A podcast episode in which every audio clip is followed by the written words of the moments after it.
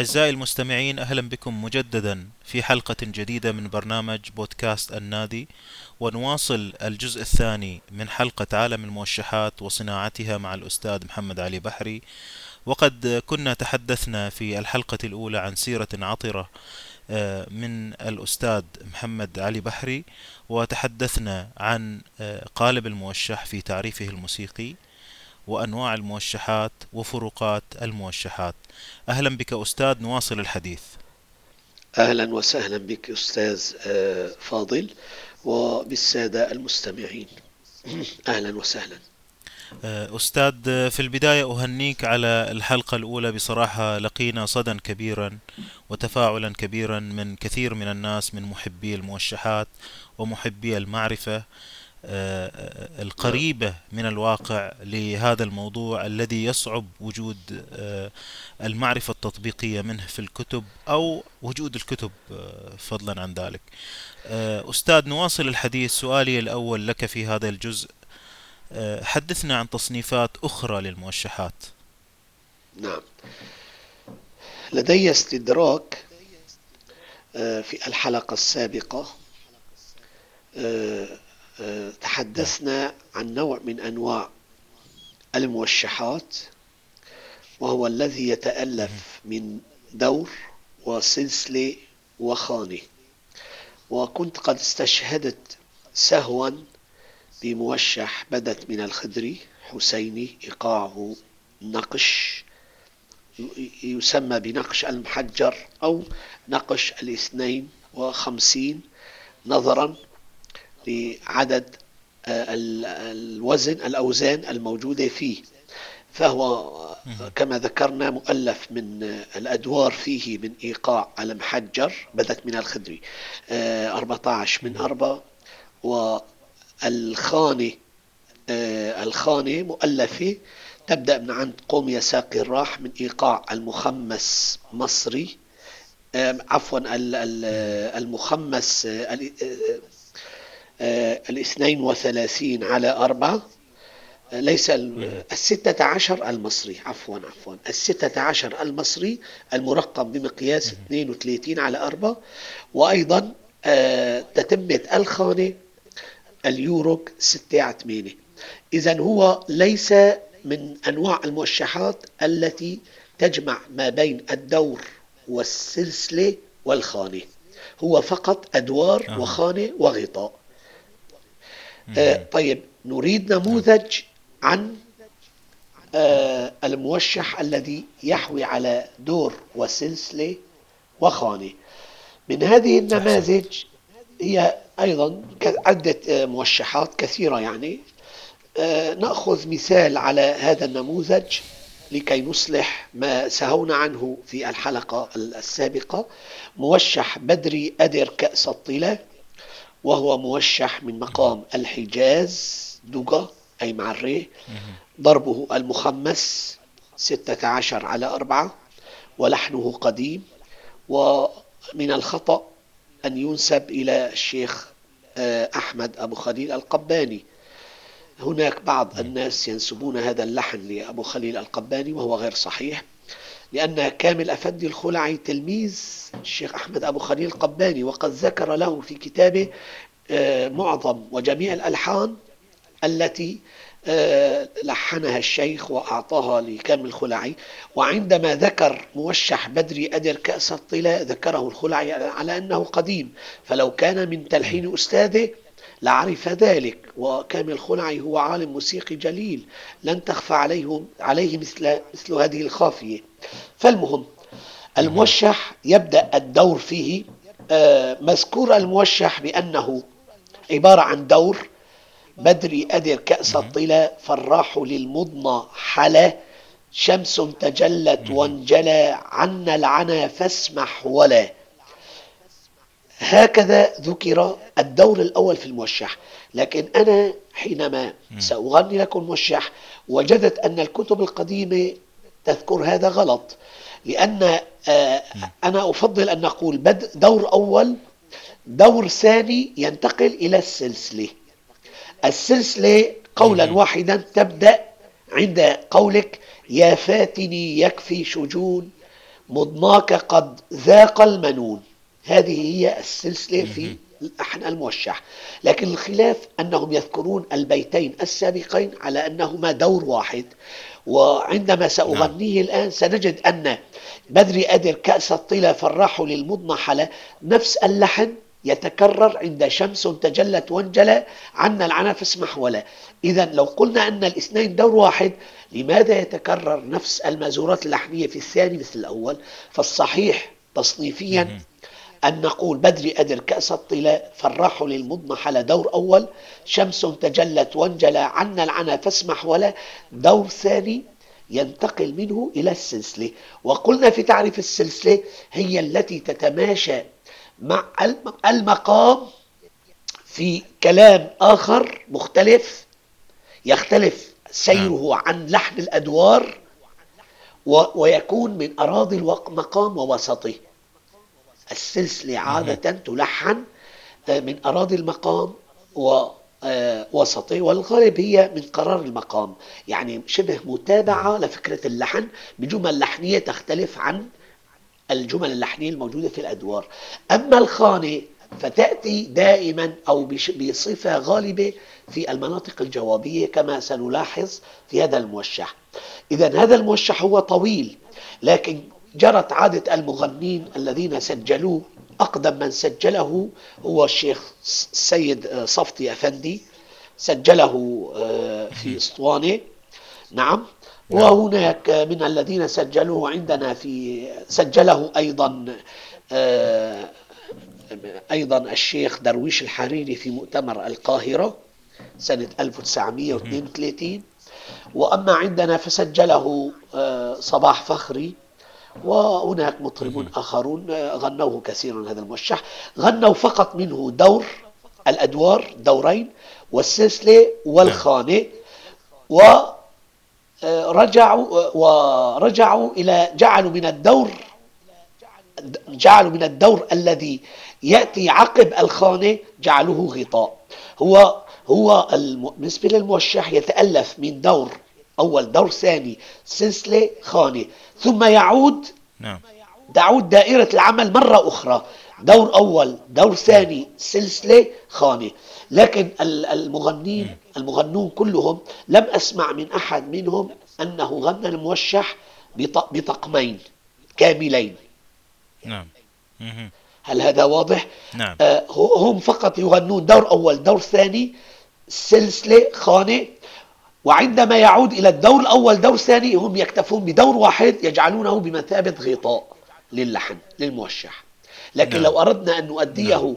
آه، دائما عندما يلحن الموشح الذي يمشي بنمط دور أول سلسلة دور ثاني سلسلة فينبغي أن يغنى منه على الأقل طقمين نموذجين لكي نثبت التكرار يعني لا نغني موشح دور سلسلة أو دور سلسلة دور أول سلسلة أولى دور ثاني سلسلة ثانية نغني فقط منه دور أول سلسلة أولى ونكتفي. يجب أن نغني منه أقل شيء طقمين هناك موشحات فيها ثلاثة أطقم على هذا المعيار هذه الدائرة. وهنا عندما يكون الموشح طويلا يحوي دور أدوار وسلسلة وخانة فهذا طويل آه، يمكن أن الأفضل أن نغني منه طقمين فقط آه، آه، نعم. الموشح نعم. مذكور في الكتب القديمة هو يستغرق طقمين طبعا سأبدأ الآن أغني هذا الموشح لأشرح مواطن لأشرح مواطن الدور الأول والدور الثاني والسلسلة والخانة طبعا المقصود المقصود في التسجيل هنا هو فقط شرح أين يكمن الدور وأين تأتي السلسلة وثم تأتي الخانة. سأخذه من طبقة منخفضة لأن هذا الموشح لو أخذناه من درجته الأصلية من على الدقاء حجاز الدقاء فسنصل في الخانة فيه إلى منطقة السهم أي إلى نعم. أعلى نقطة يمكن أن يصل إليها الملحن في اللحن وهي جواب النواة جواب الصول. ففي هذا نعم. الموشح لذلك في هذا الموشح فيه نقطة في عفقة في الخانة تصل فيه إلى جواب النواة. لذلك هذا الموشح يحتاج إلى صوت قوي ويجب الانتباه إلى الطبقة. عندما تريد أن تغنيه من طبقته الري الأصلي يجب أن يكون الصوت آه، من يغني كاملا ويستطيع أن يأتي بجواب الجواب.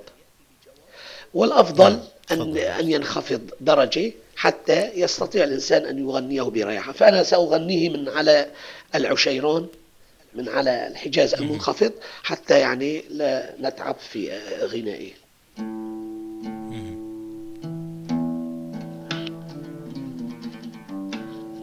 هل الصوت واضح؟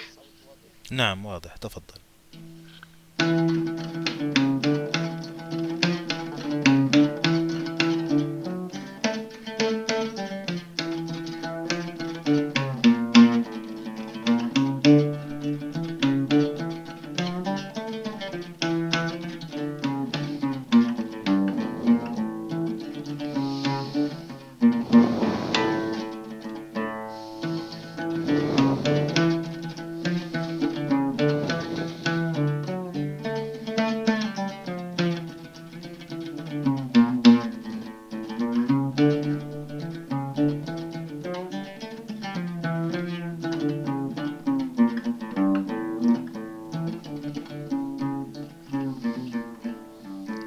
بالدور الأول.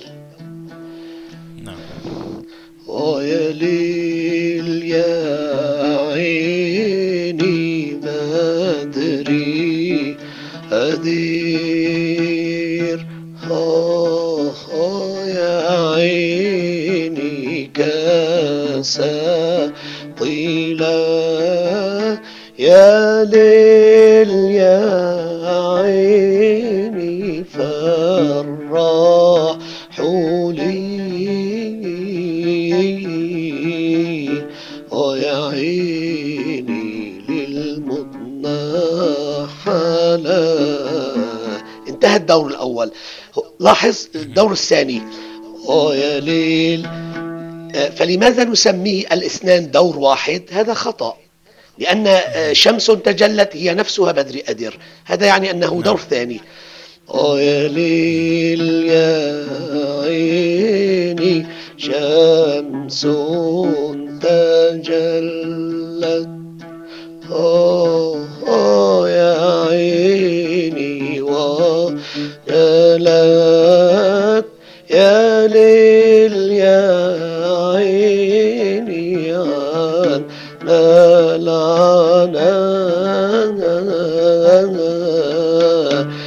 يا عيني.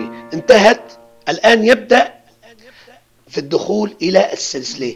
عند عند بعد فاسمع. فاسمع ولا عند يا فاتني تبدأ السلسلة. أوه يا عيني. هون يا فاتني أوه.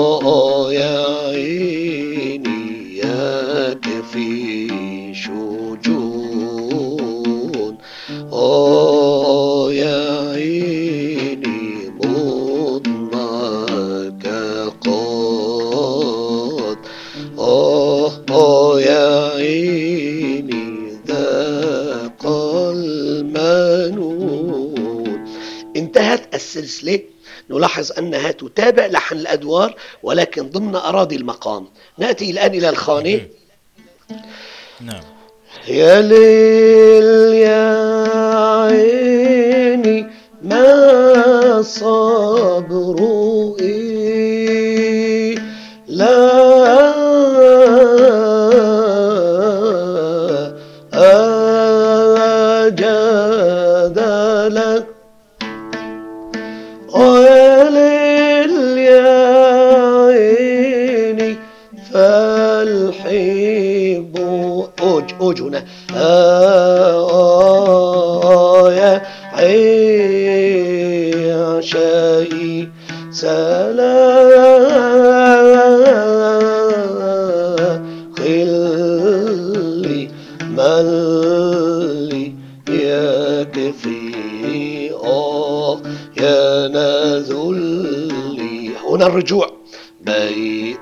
في داخل الخانة.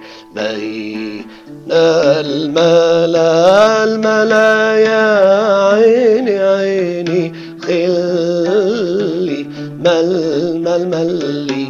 يا كفي آه يا نذلي بين الملا.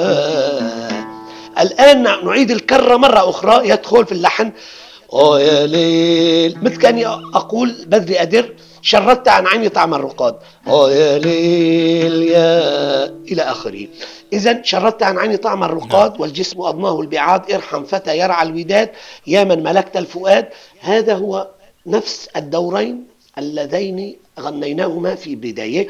ثم تأتي السلسلة بعد ذلك نفس يا فات يكفي شجون بكلام آخر. ثم أيضا الخانة بكلام آخر وينتهي الموشح. هذا نموذج نعم. عن الموشح المؤلف من أدوار وسلسلة وخانة. يعني يجمع كل الحالات. نعم. شكرا شكرا. جميل. يا سلام يا أستاذ. شكرا. بارك الله. نعم. هذا مثال مفصل وواضح جدا بال- بالتطبيق نعم. وبالغناء. من أحسنت. أحب من أحب أن يستمع إلى اللحن كاملا وموزونا ومتقنا.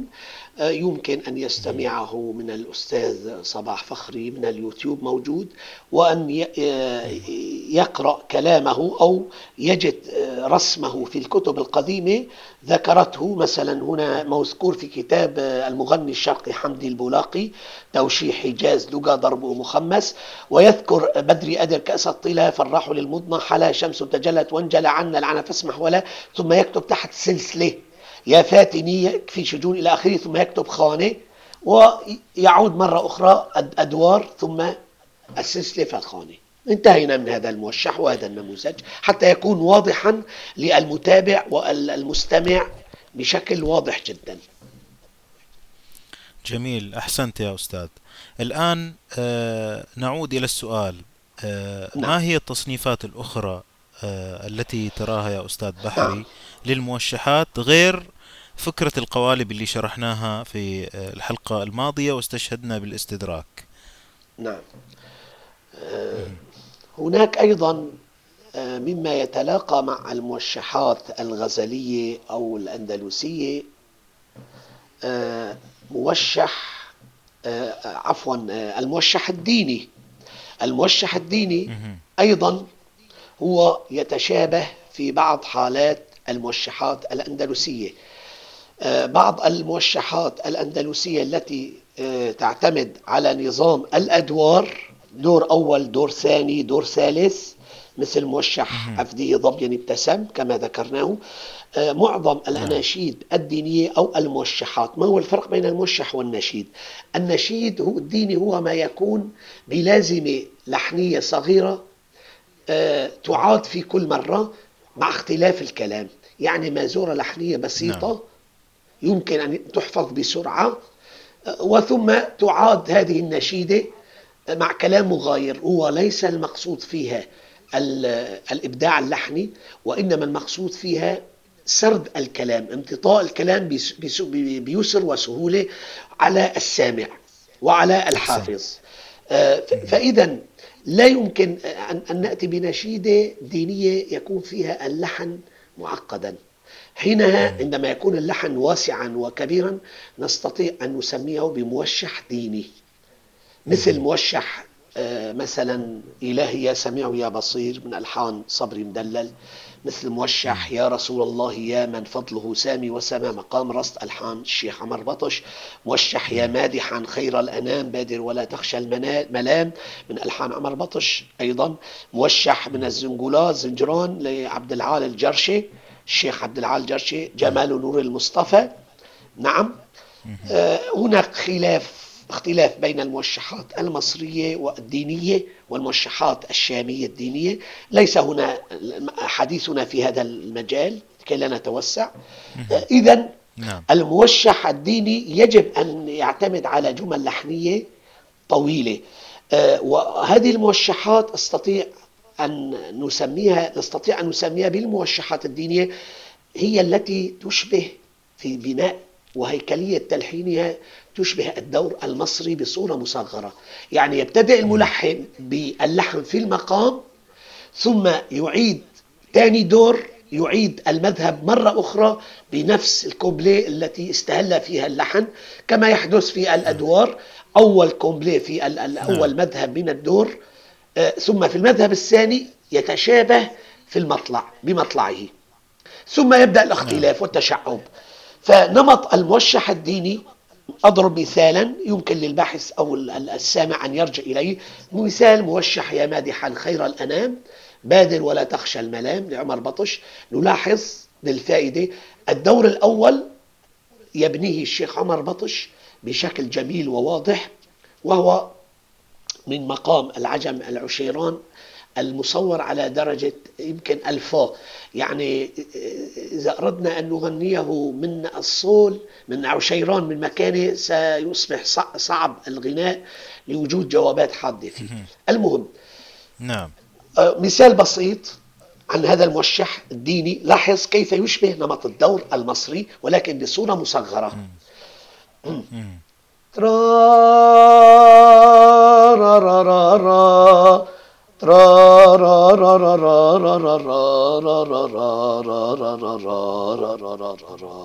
هذا سلم المقام سأؤديه باختصار وسرعة حتى مقصدنا الفكرة وليس الغناء يا مادحا آه خيرا أنا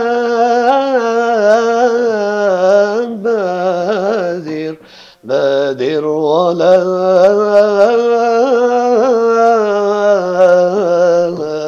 تخشى الملام. قل ما استطعت في مدحه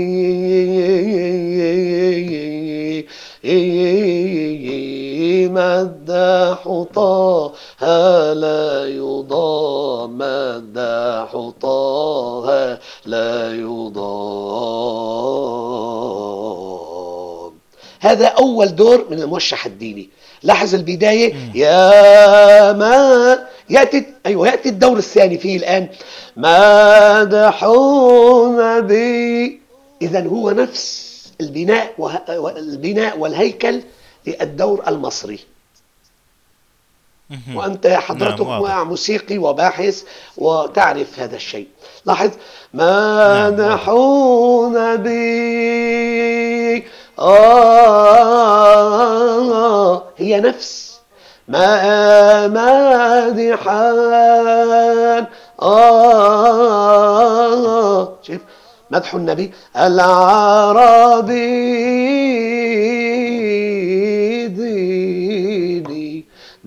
ديني ويقيني ومذهبي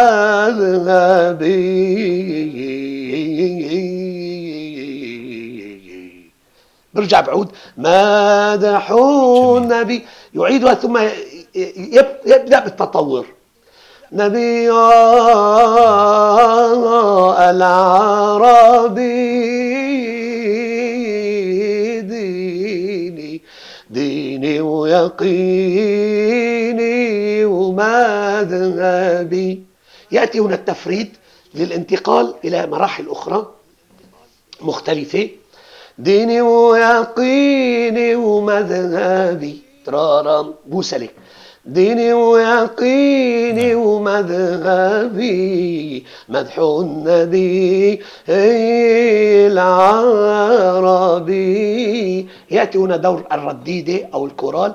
مدح النبي لاحظ عمر بطش دماغ كبير في التلحين. كيف من دون أن تشعر انتقل من العجم عشيران بدأ استهل بالكرد بصوت الكرد إلى عجم عشيران إلى قراره ثم الآن إلى البوسلك أو إلى النهوند المصور على النواة طبعا لو أخذنا الموشح من نعم. العشيران مادح النبي العربي ديني ويقيني ومذهبي؟ الآن جعل من هذا المقطع لازمة مستقلة. ديني ويقيني ومذهبي التفريد هنا. ديني ويقي ثم الانتقال. نيو الذي مدح النبي العربي دخل إلى الرصد. مدح النبي العربي ديني ويقيني وماذا مدح لاحظ الهنك هذا أعلى ذروة نعم. في اللحن نبي العربي ديني ويقيني ومذهبي هذا يشبه الهنك الموجود في الدور. يأتي نعم، التفريدات هنا تحتاج إلى أصوات قوية عالية حادة. فهو المرام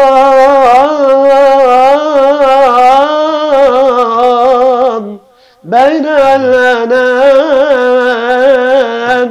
مدح النبي فهو المرام بين الأنام. مدح النبي فهو المرام بين الأنام.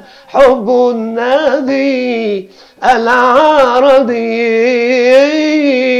ومدح هنا يأتي الجماعي نادي العربي ديني ويقيني ومذهبي. انظر الآن إلى عظمة البطش في الرجوع. عندما استهل اللحن استهل بالخشوع والعظمة والجلال الموجود في الحجم عشيران ثم إلى مقام نعم. البوسلك الذي فيه انقباض وفيه حزن وفيه نوع من الخيال. ثم إلى الرصد الرشيق المفرح الذي يقتضيه الكلام مدح النبي العربي ديني ويقيني ومذهبي وحبه. فيقتضيه الفرح والسرور والنشوة والطرب. بعد تلك الحالة والهالة من الخشوع والعظمة يأتي للطرب كيف سيعيدنا كيف سيعيدنا عمر البطش؟ من اللحن الهنك الرصد الذي افترشه والذي أنساك العجم والنهى والبوسلك وشخصيته وحقق السلطنة وحقق آه، كيان خاص به هنا الرجوع إلى الخلف أو إلى مقام الانقباض والسلطنة المقام اللي فيه خشوع وعظمة ليس أمر سهل لأنك جعلت المستمع نعم. ينتقل إلى جو من الفرح والسرور كيف ستنسيه هذا؟ هذا يحتاج من الملحن قوة في في التلحين ومعرفة الأماكن أو أنا أسميها بالدواسات التي بمجرد أن يد يطأ الملحن قدمه في تلك الدواسات يعني قل دواسات لأنه, لأنه يشبه اللحم بالبئر القديم الذي كان ينزل إليه الإنسان ليأتي بالماء يضع قدمه. على لدى على اليمين وعلى اليسار هناك حفر. فكل مقام له دواسات نعم. بمجرد أن يعرف الملحن نقاط الضعف في المقام وبمجرد أن يطرقها يفترش المقام بسلطنته وينسيك ما كان قبله. جميل. لاحظ البطش كيف دخل في المقام. ديني ويقيني ومذهبي الآن الرصد هو المسيطر. انظر كيف نعم. قام بحسن الخلوص البطش من هذا الحال. فهو المرام بين الأنام. فهو المرام بين الأنام.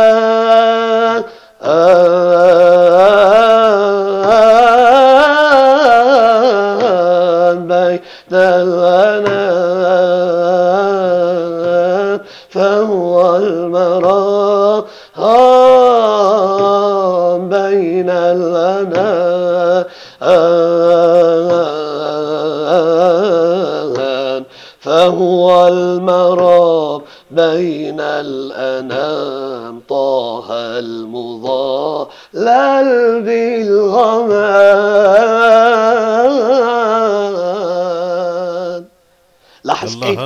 الرصد وأرجع الحال والسلطنة في في في لخشوع اللحن وعظمة العجم. وهذا الحال نعم. من الذين اشتهروا به الشيخ سيد درويش طبعا في أدواره يستطيع مهما نقلك إلى طور مختلف ومتناقض مع الطور الذي كان فيه نعم. وشعور يستطيع بحركة منه أن يعيدك وينسيك الحال الأول ويعيدك الحال الثاني ويعيدك إلى الحال الأول.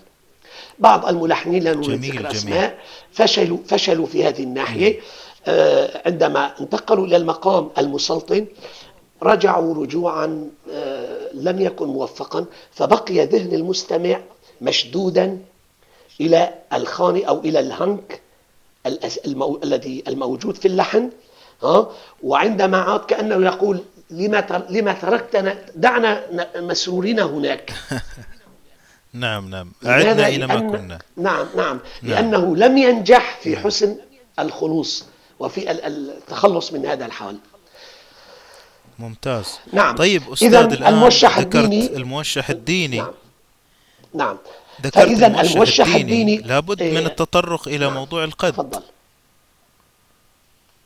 يعني اشرح لي علاقة الموشحات بالقدود ولو لماما يعني حتى نواصل الحديث. علاقة الموشح الديني بالأندلسي؟ علاقة الموشح بالقد نعم. نعم. بالنسبة للقدود آه، هناك خلافات كثيرة في أصل القدود ال- الح- الحلبية يعني ومن أين جاءت وكيف تشكلت. يعني ذكروا أن القد هو تأليف شعبي. طبعا هذا قول لا خلاف عليه. اشتهرت به مدينة حلب وهو من الفنون الموسيقية السورية الأصيلة التي اشتهرت بها مدينة حلب ومنذ القديم. طيب. هناك قول يقول أنه عرفت القدود منذ زمن القس السرياني مار إفرام. سنة 306 ميلادي. الذي دعا الناس وعمل على ترغيبهم للحضور إلى الكنيسة وإدراج الألحان الدينية التي يألفها الناس في طقوس يوم الأحد. ومن ضمنها كانت انطلاقة القدود وكما هو معروف قدود القس مار مار فرام في الكنيسة السريانية هي أقدم القدود في حلب. هكذا قالوا. ما يهمنا في الموضوع الفرق بين القد والموشح. أولا كلمة القد في اللغة العربية أو المحلية اللي عندنا بحلب نقول هذا الكأس قد هذا الكأس أي يماثله في الحجم والشكل. نفس يعني هذا يشبه هذا. فالقد عندنا معناه أي هذا بمساواة هذا. ماذا يفيدون هذا الكلام؟ هذا يعني أن القدود أصلها كانت إما أنها بنيت وتشكلت بناء على لحن أغنية ما درجت بين الناس واشتهرت أو ربما لحن ديني في الأذكار والمولويات والتكايا أو بالموال الدينية.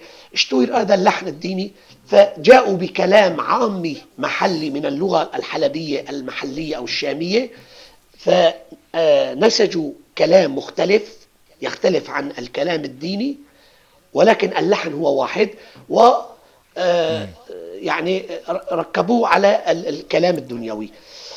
السبب ممتاز، واضح. لماذا فعلوا هذا العوام؟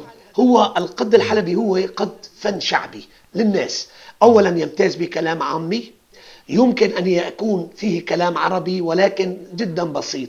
لكن أسلوب آه، تلحينه هو نفس أسلوب تلحين القد الذي لا يعتمد على الزخرفة المقامية لا يعتمد على أي إيقاعات آه، معقدة يعني أغلبه على إيقاع البلدي أو الدارج أو آه، يمكن الأجرك اليورك استعادة أكثر شيء يعني. يعني لا يوجد قد إيقاع سماعي أو مدور هندي أو نواخت أو لا يوجد هكذا قدود. لأنها قدود شعبية هي أغاني شعبية. من أين جاء جاءت بأصلها؟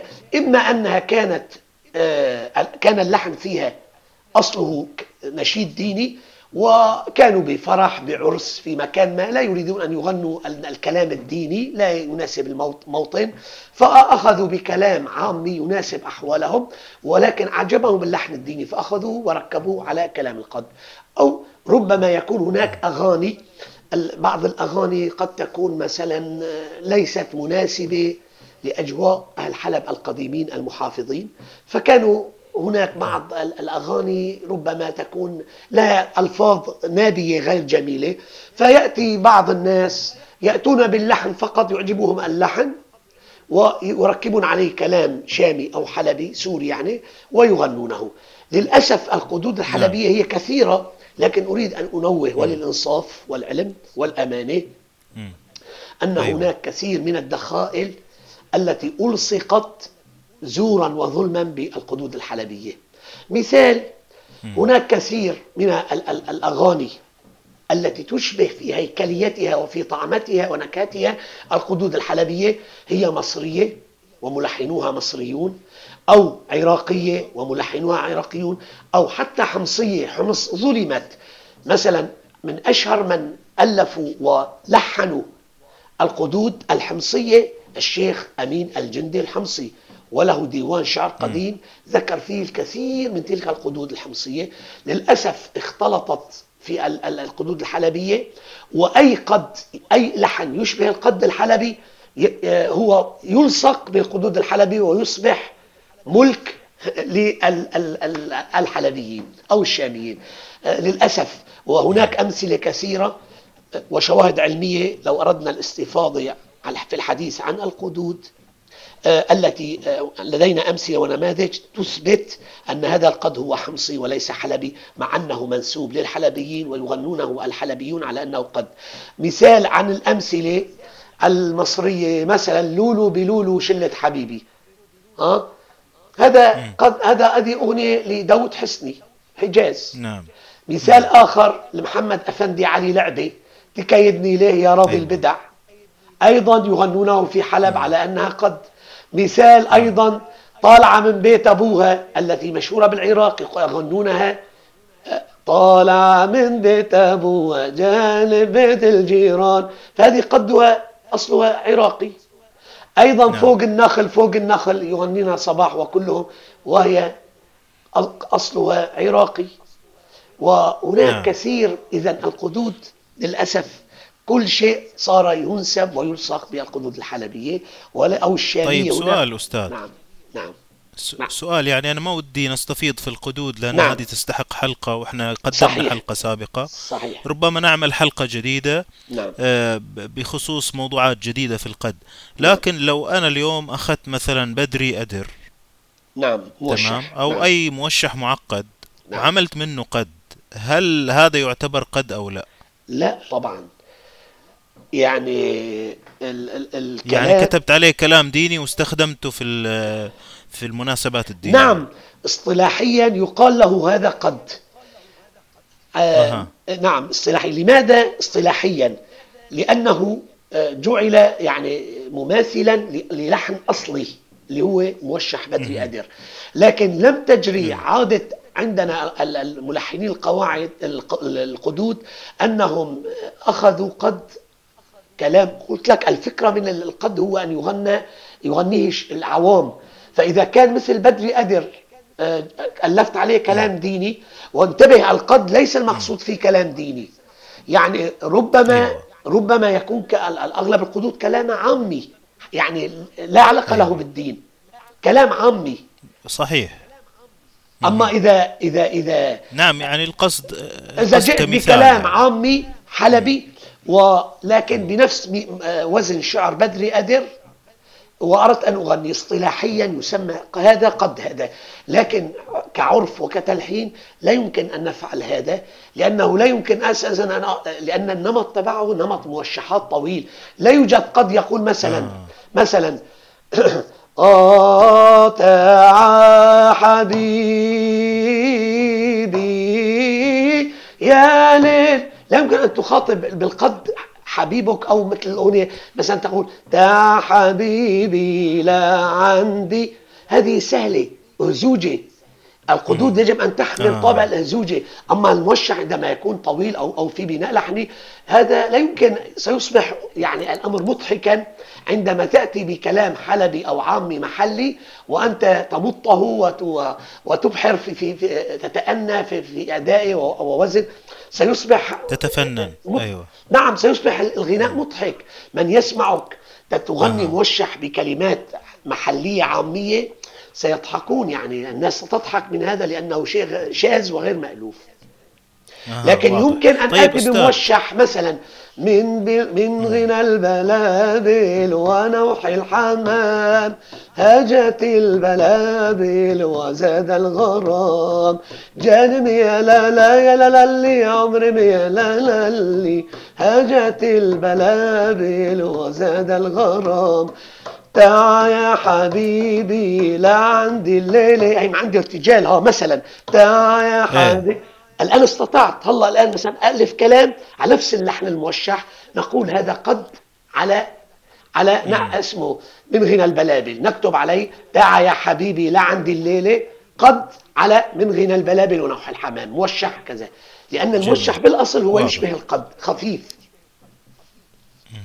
إذا طيب الموشحات أستاذ أنت الموشحات عفوا نكمل فكرة. الموشحات تمتاز بالزخرفة المقامية نمط تلحين دور أيوة. أول خانة سلسلة هذا ليس موجود في القدود.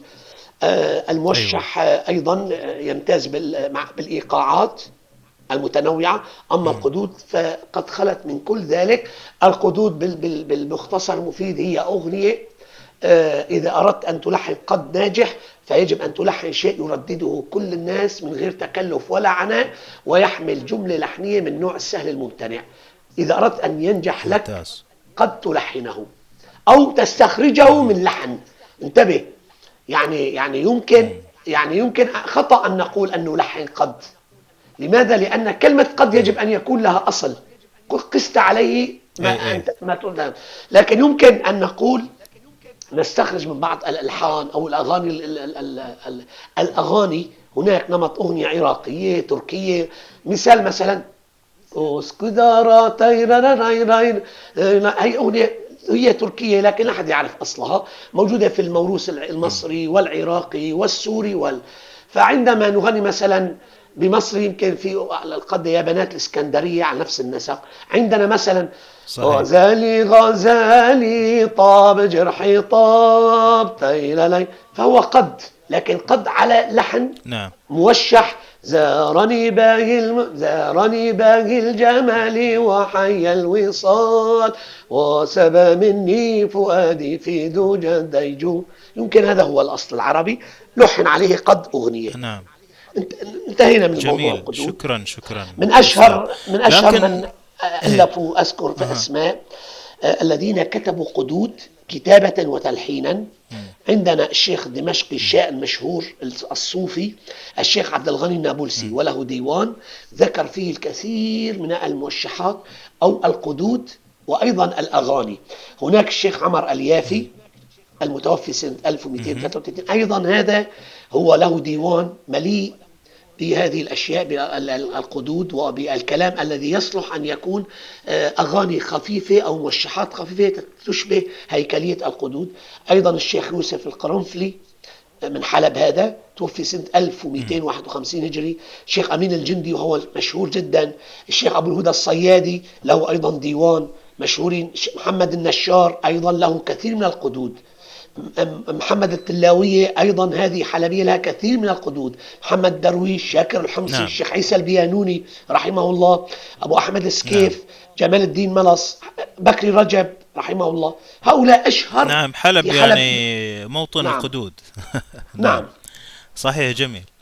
أستاذ أنت ذكرت كلمة نقش لما تكلمنا عن آه، آه، بداية الاستدراك. نعم. تكلمت عن كلمة نقش. نعم. ممكن توضح إيش تقصد بنقش وإيش علاقة هذا بالموشحات؟ هذا يتعلق بموضوع الإيقاعات. الإيقاعات الإيقاعات الموسيقية الموجودة المختصة بها الموشحات هي على عدة أنماط. إذا لحن كامل الموشح على ميزان إيقاعي واحد هذا يسمى الموشح ويس- ويسمى الإيقاع باسمه الأصلي. مثال إيقاع الفاخت عشرين على أربعة.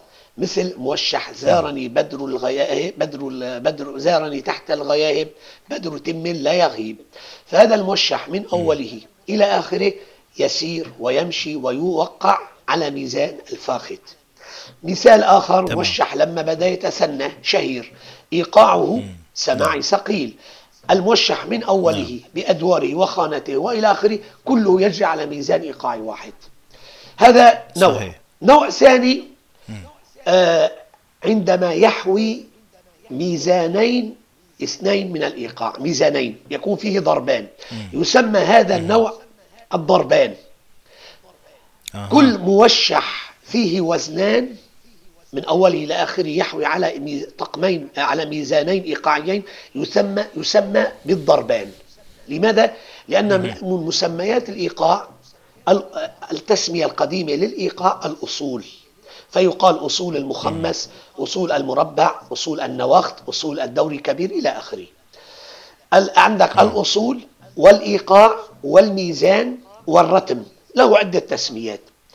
فلذلك عندما كانوا يقولون آه، وأيضا الضرب التسمية العربية القديمة ضرب. فيقولون ضربه موشح. آه، مثلا موشح سيدي افعل ما يسرك مقام صبا ضربه نوخت. فإذا عندما ضربه يعني ضرب واحد. عندما نقول ضربا فهذا يعني أن الموشح فيه إيقاعا. من أمثلة هذا نعم.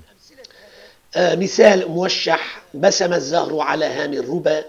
مقام زنقلة تلحين المرحوم آه بهجة حسان. الدور الأدوار فيه هو دور وسلسلة دور وسلسلة نظامه. نعم. الدور فيه من إيقاع الأقساق 9 8 والسلسلة من إيقاع اليوروك 6 8 يمكن الموشح يعني آه يعني قليل من يعرفونه. نحتاج أن نذكر مثال لموشح فيه ضربان يكون من الموشحات القديمة. يحوي على ضربين فقط. لا يذكرني الآن مثال من القديم. يمكن أن نعم. أذكر آه، موشح مثلا يا ملكا مني فؤادي عجم عشيران موجود على اليوتيوب ألحان نديم الدرويش أيضا الأدوار فيه من إيقاع السماعي والخانة من الدور الهندي. هذا مثال عن الموشح نعم. الذي فيه ضربان. نعم. آه إذا واحد وإثنان. نعم. أيضا هناك في مسألة عندما يحوي ضربان أحيانا بعض الإيقاعات آه، يختلف يختلف زمن العلامة زمن العلامة في كلا الإيقاعين يعني قد يكون أدوار الموشح من علامة أنور يعني مثلا نعم. ستة على أربعة ثمانية على أربعة وتأتي الخانة مثلا على الداور الهندي أو الأجروك 6 على 8 أو 7 على 8 يعني بين الفرق بين مم. علامة ذات السن أو الكروش وبين أي. الأنوار. يوجد هذه بين زمن ونصفه. نعم في خلاف. وأحيانا يكون على نفس السرعه يعني أربع بأربع ادوار من أربع والخانة من أربع. أحيانا الخانة بثمانية الدور من ثمانية والخانة من ثمانية. هناك في تنوع في الموضوع. نعم. المثال جميل. الثالث كل موشح يحوي على ثلاثة موازين إيقاعية يقال له النقش. جميل. وتسمية النقش إما أن يقال له نقش ينسب كلمة النقش إلى عدد الأطقم مجموع الأطقم الثلاث الموجودة في داخل الموشح فنحسب ثلاث إيقاعات كم عدد الأزمنة لكل إيقاع الثلاثة مثلا 52 نقول نقش آه، موشح نعم. كذا وكذا نقش الاثنين والخمسين ومنهم من يسمي النقش بأول إيقاع من هذه الثلاثة التي ترد في الموشح. فمثلا نأخذ مثال توضيحي. موشح بدت من الخدري. هذا يتألف من ثلاثة موازين. أول إيقاع المحجر نعم. ثاني إيقاع الستة عشر المصري ثالث إيقاع اليورو فيقال عند تسميته نعم. موشح بدت من الخدري مقام حسيني نقش المحجر.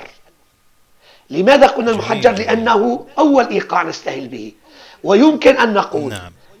موشح بدت من الخدري مقام حسيني إيقاعه نقش الاثنين والخمسين. لماذا؟ لأن إذا جمعنا الأربعة عشر مع الاثنين وثلاثين مع اليوروك ستة مجموعهم اثنين وخمسين زمن. مثال آخر عن هذا النمط عندك نقش الأربعين.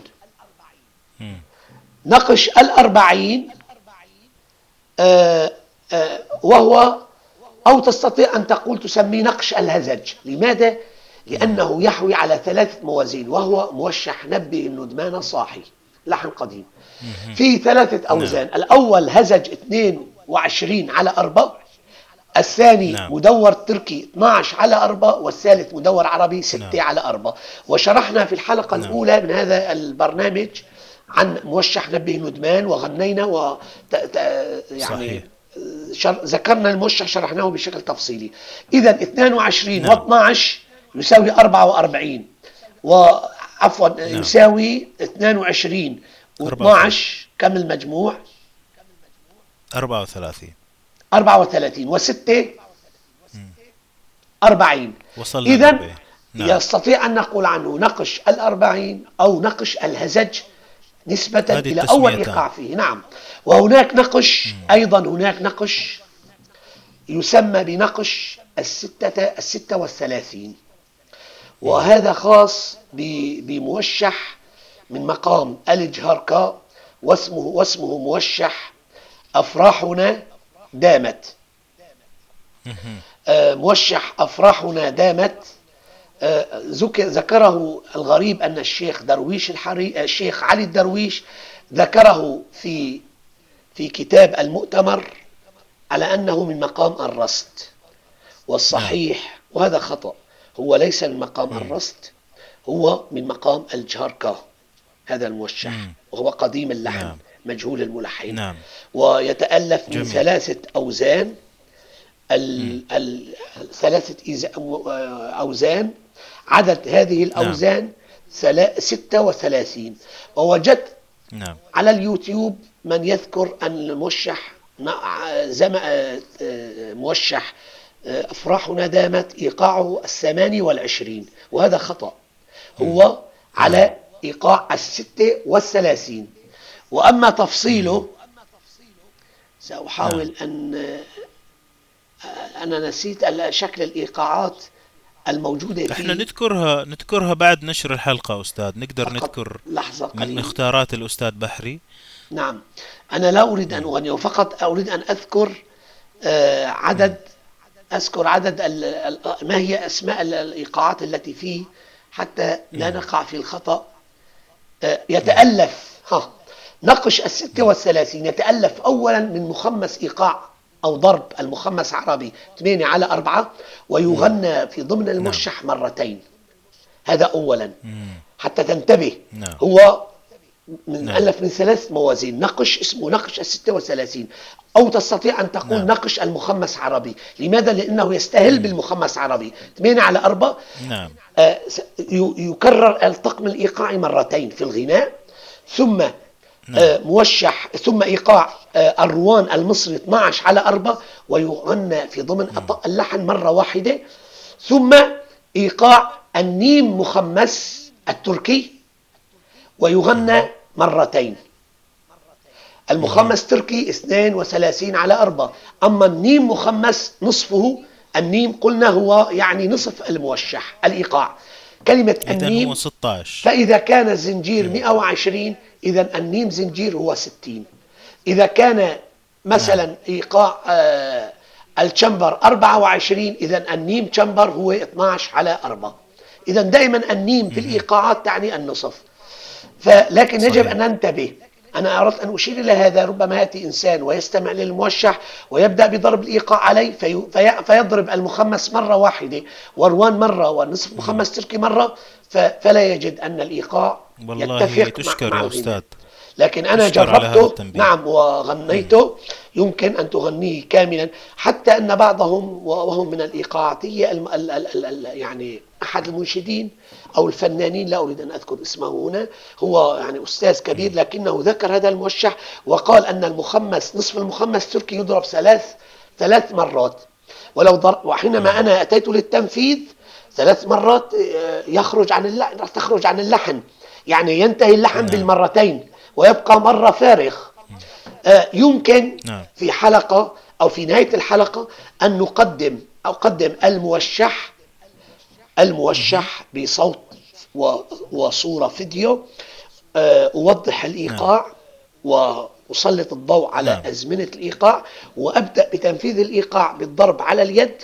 فيلاحظ المستمع المخمس عربي كيف نمر على باللحن على طقم إيقاع المخمس العربي مرتين ثم روان المصري مرة فقط ثم نصف مخمس تركي مرتين فقط وليس ثلاث مرات كما يذكر البعض والله نكون. لك من الشاكرين. نعم لك نفعل هذا وهو مؤلف أيضا من طقمين. يعني تغني الموشح يأتي أول نقش ال 36 أول مرة يتألف يأخذ الطقم كامل ثم يعيد العمل مرة أخرى يعيد الطقم كامل. هل هذا واضح؟ يعني أول دور نعم، في. الموشح هو دورين. أول دور يأخذ الثلاث إيقاعات ثم ثاني دور يعود مرة أخرى يأخذ ثلاث إيقاعات مع كلام مختلف واللحن واحد. نعم. ليس له خانة جميل. هذا نمط النقش. جميل. الإيقاع. النقش قلنا من ثلاثة إلى خمسة يسمى نقش. أي موشح يتضمن من ثلاثة أوزان في داخله ملحن على ثلاثة أو أطقم على ثلاثة أوزان أو على أربعة آه، موازين ها؟ فهذا يسمى نقش. أما إذا نعم.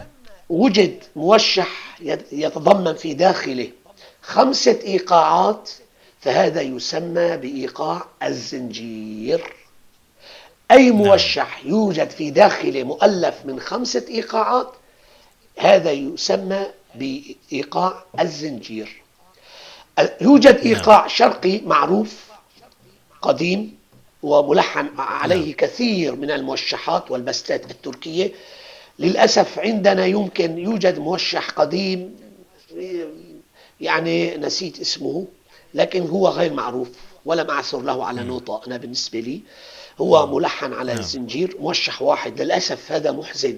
عندما تجد أستطيع أن أجمع لك مئة موشح مئة مئة موشح عند الأتراك على ميزان ما بين بشرف وما بين موشحات وبستات على ميزان الزنجير 120 زنجير من بينهم اي نعم يعني يعني تجد بينما في الموروث العربي كله لا يوجد حاليا إذا أردنا أن ندرس الإيقاعات لطلابنا العرب. نحن طلابنا وأبنائنا لا نستطيع أن نوجد مثال واحد عن موشح أو لحن على إيقاع الزنجير، لماذا؟ بينما الأساتذة الأتراك لديهم 100 لحن. 100 لحن أنا لا أبالغ. موجودة أنا الليسته لدي وأنا قد. فرستهم كلهم ما بين بشارف وما بين ألحان. لذلك إن شاء الله أنا سأعمل عدة موشحات على أصول الزنجير حتى آه، نوجد نماذج للدارسين وللطلاب عندنا إذا أرادوا ولضاربي الإيقاع. عندما تأتي بضرب إيقاع آه، آه، تسأله هل تحفظ شيئا على ميزان الزنجير؟ يقول لك لا أحفظ الإيقاع لأنه لا يوجد له شاهد تلحيني. أي إيقاع لا يمكن أن تحفظه لوحدة دم وتك وأس. إنما ما يربط الإيقاع ويدعوك لحفظه هو وجود لحن عليه.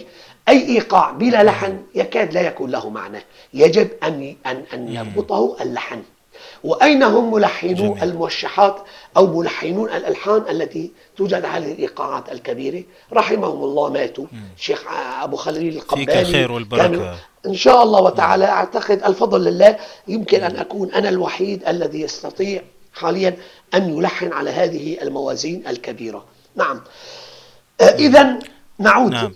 آه، إيقاع الزنجير أنا أنا إيقاع. الآن ودي.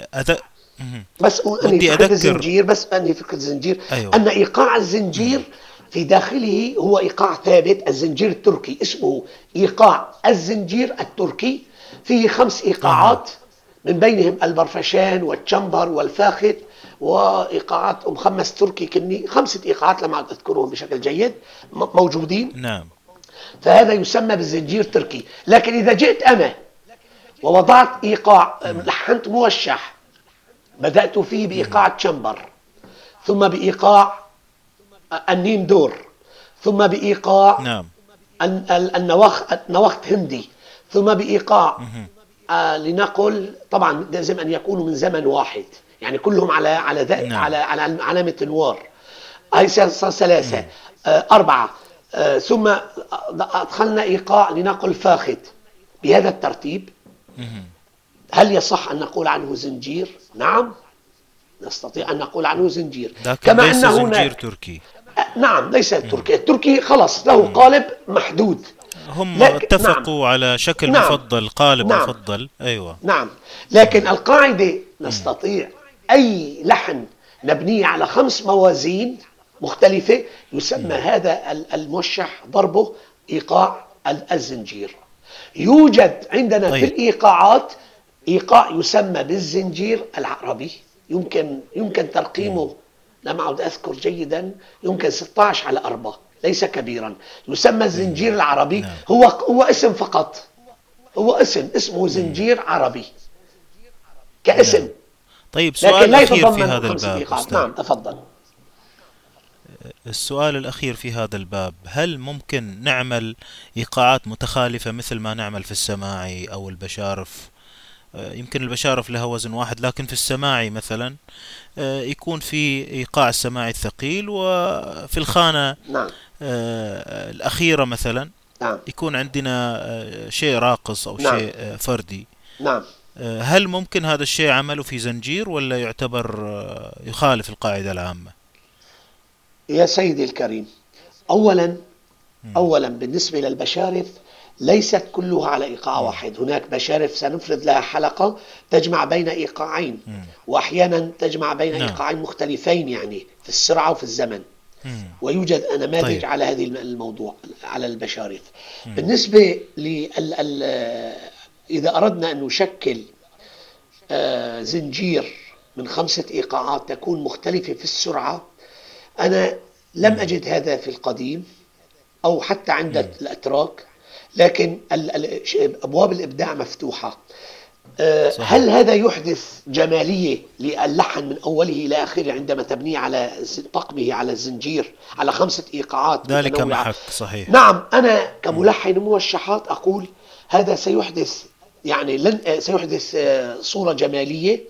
يعني مثلا أتينا بإيقاع فاخت ثم إيقاع تشمبر ثم إيقاع لنقل المدور هندي أو لنقل إيقاع الفكرة 15 على 8 مثلا. ثم نعود نعود إلى نوخت ثم نختتم بمثلا المخمس. ها؟ أو نختتم بإيقاع أيضا زمنه من من الكروش.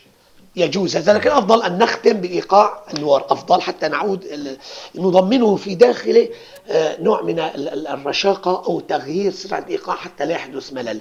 هذه فكرة جيدة يمكن تنفيذها ولا تتعارض مع الجمال أو لا تتعارض مع قيمة الموشح وتلحينه بالنسبة لي أراها جيدة طيب. ويمكن أن نجتهد في هذا الباب من غير أن نسيء لقالب الموشح.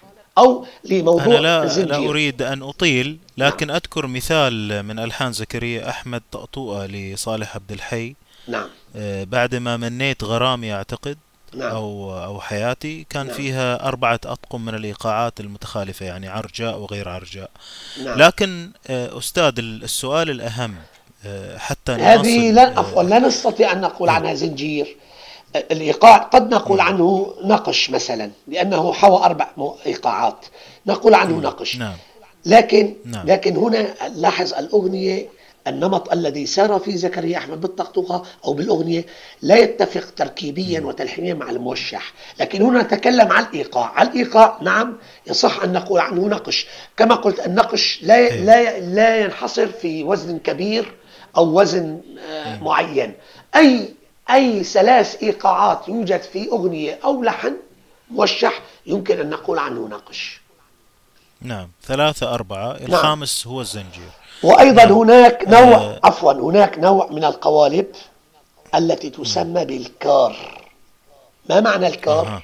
آه هذا قالب مهم. للأسف كان موجود قديما واندثر هذا قديما في الموروث العربي واندثر وبقي فقط في الموروث التركي والعثماني ويوجد كثير من نعم. الكارات فمثلا عندك كار البياتي كار البوسلك كار العجم عشيران المقصود في الكار هو نعم. ملحمة من التل... من اللحن من الألحان الكار أولا نعم. يحوي على عدة إيقاعات قد يصل إلى سبعة أو ثمانية إيقاعات في داخل اللحن طويلة نعم. وأيضا نعم. خمس خمسة أو ستة مقامات فهو فهو تأليف يجمع خمسة أو ستة مقامات موسيقية وخمسة أو ستة إيقاعات موسيقية كله في ملحمة واحدة تعرف بقالب الكار. فمثلا كار البياتي كتنويط هو تستطيع أن تغني مثلا أو مثل كار الشوق طرب. كار الشوق طرب هذا غناه الفنان كاني كراجا وأخذ معه يمكن 20 دقيقة غناء طويل. هو من القوالب نعم. التأليفية العظيمة المخت... طبعا آه، خاص بالفنانين يمكن أن تغني كار أمام العامة والناس والجمهور هذا خاص بأهل الفن أي نعم. لأنه ماذا يعتمد في بناء نعم. تلحين الكار وأنا إن شاء الله إذا كان نعم. هناك انفساح في العمر ففي الذهن أن ألحن ولو كار أو كارين كنماذج في الموسيقى العربية هذا الكار يتألف من جملة مقامات موسيقية بالتدريج يعني أبتدئ برست مشبع أتحول فيه إلى. نكريز مشبع أتحول فيه إلى نو أثر مشبع أتحول فيه إلى مثلا بياتي نوى مشبع أتحول فيه مثلا إلى حجاز كار ثم أعود إلى الرصد. بدأت به. جميل جميل. والله وفي ومع كل مقام أتحول فيه أغير الإيقاع جميل يعني جميل هو يا جمع. ما بين ال- ال- ال- الفنين فن الإيقاع وفن المقام. هذا يسمى بقالب الكار. للأسف لا يوجد دام عندنا- ذكرنا كاني كراجة كاني نعم. كراجا إذا هو شيء مغنى. شيء نعم، مغنى نعم، يعني. هذا الشيء قد يكون منه وجه آلي أيضا. نعم نعم نعم.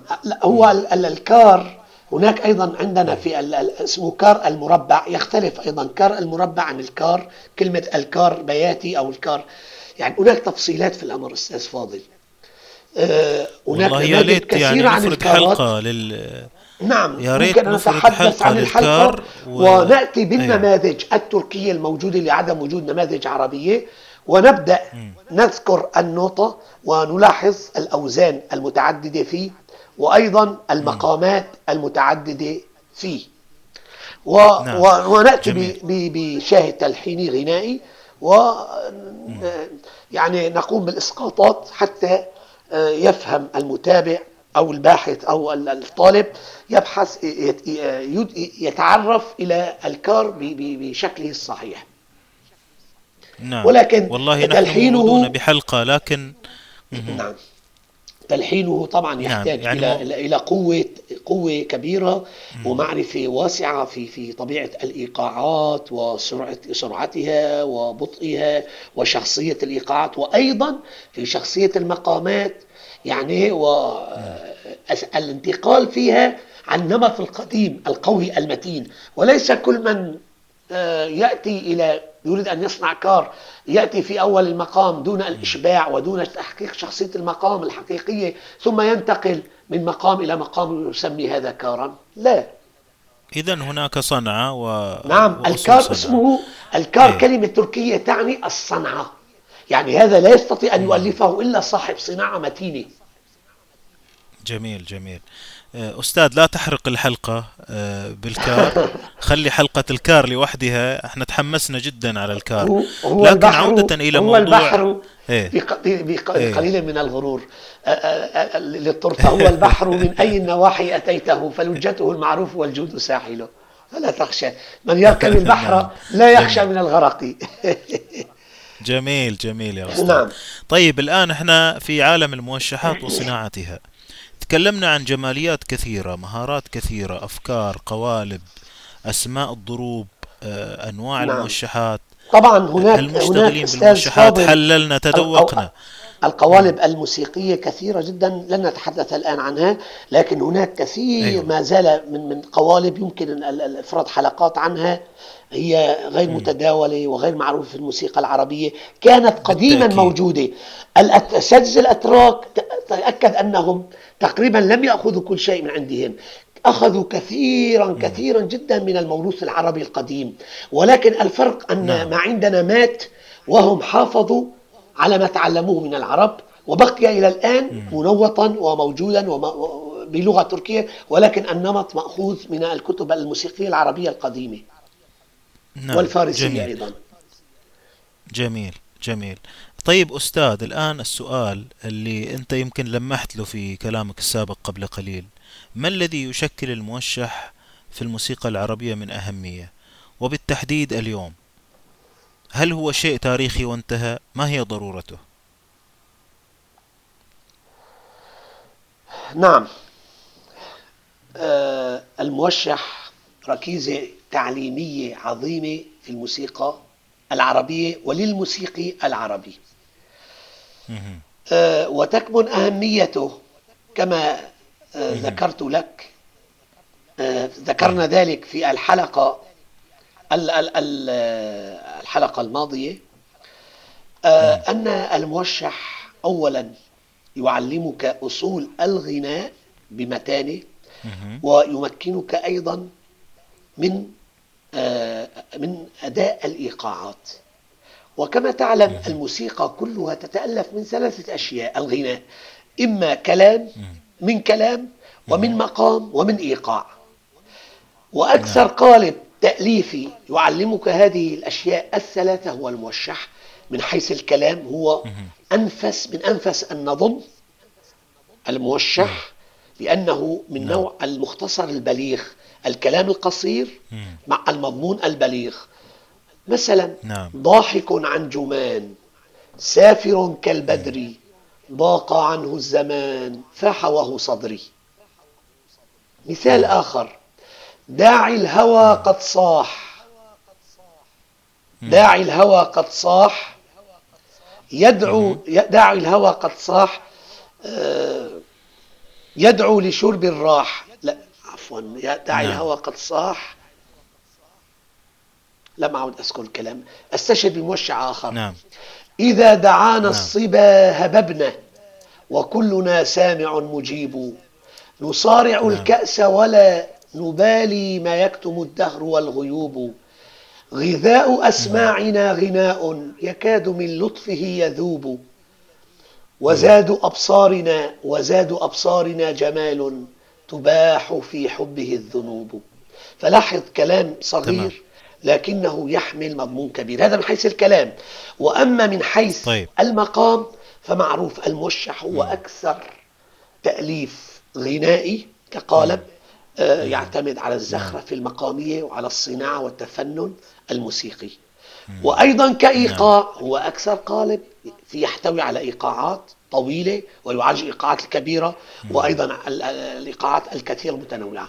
إذا لو أردنا أن نحصر جميع قوالب الغناء من دور من أغنية من قصيدة من ماذا تريد لا يمكن أن تجمع فيها كل فنون العبقرية والصعوبة الفنية بمثل ما تجده موجودا والجمالية أيضا بالموشح.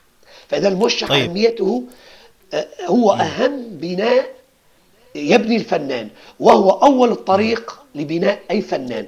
الفنان الذي لم يتعلم موشح ولم يطرق عالم الموشحات وصناعتها لا يمكن أن يكون قويا في الإيقاع.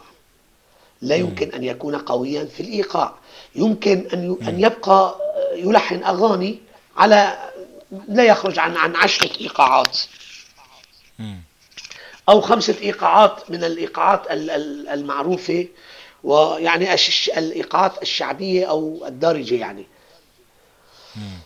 وهل ينسحب ذلك على المقامات أستاذ؟ كذلك يعني الموشح آه، المفترض يعني الموشح الجيد نموذجي يضم مقاما. كاملا. أي نموذجي يكون نعم للمقام. للأسف. هذا نجده فقط.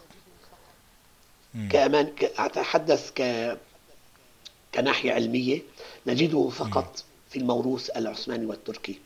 أما في الموسيقى العربية فلا نستطيع أن نقول أن هناك وحدة مقامية عندنا. أضرب لك مثالا لو جئنا على موشحات الرصد. وشرحت لك مقام الرصد بأجناسه العليا وال- والدنيا. وأين نعم. تكون دائرة المقام والشروع في المقام؟ وأين هي لوحة المقام؟ صحيح. وأين اللعب في المقام؟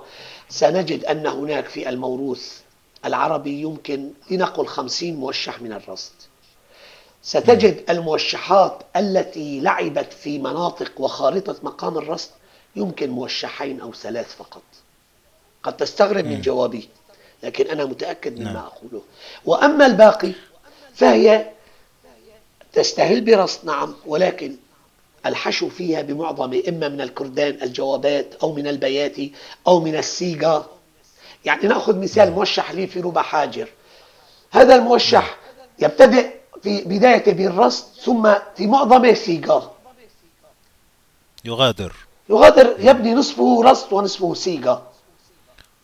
طيب النماذج ال- الجيدة مثلا هل هي مرتبطة ببعض المؤلفين اللي فاهمين طريقة التلحين؟ للأسف كما قلت لك لم يوجد ولا عندنا عشوائية؟ للأسف لا أغلب يعني نستطيع أن نقول مثلا عمر بطش موشحاته نم- نموذجية عن المقام بشكل دقيق. مم. نعم. آه لكن كما ذكرت لك ستتفاجأ كثيرا. أنا عندما أفتح معهد وأريد أن أعلم الطلاب أشرح لهم كل مقام بالشرح العلمي الذي يتوافق مع أي لحن تركي من بشرف أو سماعي أو بستي أو موشح. لا مستحيل أن تجد بشرف أو سماعي أو موشح مع أن له بكل مقام مئات. ومنذ القديم وحتى الآن لحن واحد يخرج عن دائرة المقام المعرف علميا. لا تجد. أما عندنا في العربي للأسف معظم الألحان آه، بالنسبة طبعا أتكلم عن الموشحات لأن الدور لا يمكن أن يصلح نموذج عن المقام بشكل دقيق. لماذا؟ لأن الدور هو قالب شعبي ويبتدئ الملحن, الملحن بسلم المقام في الأول ثم ينتقل إلى يمكن ست سبع مقامات أو خمسة في داخله. فلا يمكن أن, أن نعلم الطلاب المقام الموسيقي من خلال الدور. فقط إما من خلال البشرف أو السماعي كنماذج أو الموشح للمغني طيب هل هذه البشارف نعم. أو السماعيات عربية؟ لا هل في سماعيات لا. ولونجات آه سوري نعم. سماعيات وبشارف عربية نموذجية ولا هذا نفس نعم. الشيء ينطبق على على شغلنا العربي؟ للأسف البشارف طبعا ملحني البشارف هم أندر من الكبريت الأحمر يعني من الذهب الأحمر يوجد ملحنين للسماعيات عرب يعني هم أكثر نوعا ما بالنسبة للبشر. أما البشارف لن تجد ملحنين عندنا. يمكن عندك علي الدرويش لحن بشارف لكن هل هي جيدة؟ هي على هل هي من الجودة على مستوى المطلوب؟ لا أظن ذلك.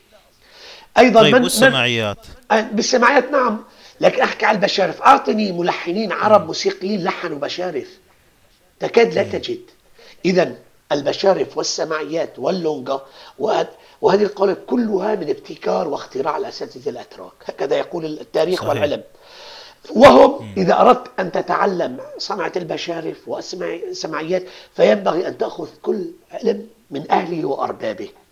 الأتراك نعم. بمشارفهم أولا يلتزمون بالوحدة المقامية وبشروط المقام وأيضا بشروط الإيقاع وضغطه. وأيضا والقالب. مع المحافظة على المشاعر والخيال والأحاسيس. ها؟ يوجد من العرب لنتكلم عن السماعيات معظم مؤلفي السماعيات العرب فاشلون للأسف هناك. لماذا أقول فاشلون؟ أحصي ما لدينا من سماعيات لكل الموسيقيين خصوصا المعاصرين الآن والمتأخرين. لنقل أن لدينا 60 70 سماعي بالموسيقى العربية للموسيقيين سنجد أن.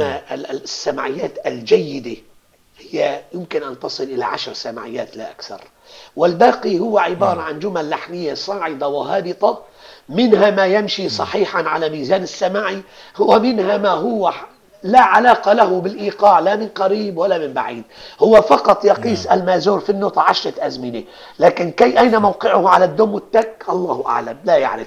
دليل أن الملحن طيب. لديه مشكلة في الضغط الإيقاعي لم يتعلم الإيقاع لا يعرف ما معنى الدم والتك وهو تعلم موسيقيا فقط ويأتي وهذا وجدته كثير وعند أساتذة باحثين وموسيقيين كبار لهم وزنهم ولكن هذا عيبهم. تتفاجأ إذا قلت لك محمد عبد الوهاب عندما وضع موشح وحيد اسمه اسمه يا حبيبي أنت لي كل المراد. وجعل إيقاعه على إيقاع المربع 13 على 4 هذا إيقاع أعرى الصعب هو فرح أنه لحن الموشح على إيقاع المربع وأراد أن يقول أني لحنت من كل قالب تلحيني. لم أدع موشح لم أدع سماعي لم أدع أي قلب إلا لحنت فيه. لكن عندما نعم. تأتي إلى إيقاع المربع وتوزنه على إيقاع لا تجد أنه لا علاقة له بالضغط الإيقاعي. اللحن في وادي والإيقاع في وادي آخر. سبب أن محمد عبد الوهاب رحمه الله الأستاذ محمد عبد الوهاب الموسيقار الكبير لم يكن ابن موشح لم يكن ابن إيقاع لم لم يدخل في هذا العالم. فعندما قدم تجربة نعم. مع احترامنا لمكانته العلمية كي نحكي بهذا الاختصاص فقط هو لم ينجح. والأمثلة كثيرة لكنه غنى ولم يعني لم ينجح في في التلحين لكنه غنى مثلا ملك الكاسات ملأ الكاسات هو ليس من لحنه هو إيه. نعم نعم هو ليس إيه. من لحنه أنا أتكلم فقط يعني يعني ليس هذا بعيبا هناك شيء هنا هنا في إيه؟ في ألمانيا هنا الآن عندما تأتي فيقولون لك ما هو عملك؟ تقول أنا أعرف أشتغل في أي شيء يقولون لك إذا أنت لا تعرف أن نعم. تشتغل في أي شيء هناك في شيء اسمه اختصاصات كقيمة إذا أردنا أن نقول هل عمر عمر بطش في صناعة الموشحات أو في تلحين الموشحات أقوى أم محمد عبد الوهاب؟ طبعا أنا لا أدافع عن أحد يعني ما يهمني الدفاع بس نعم كان الهدف طبعا قولا توضيح واحدا توضيح قولا واحدا عمر بطش التلحين نعم إيه. طبعا أما إذا أتينا إيه. إلى القالب الغنائي والقالب ال- ال- ال- ال- القوالب التي أبدع فيها عبد الوهاب فلا مجال لذكر إيه. البطش أمامه فلا مجال نعم.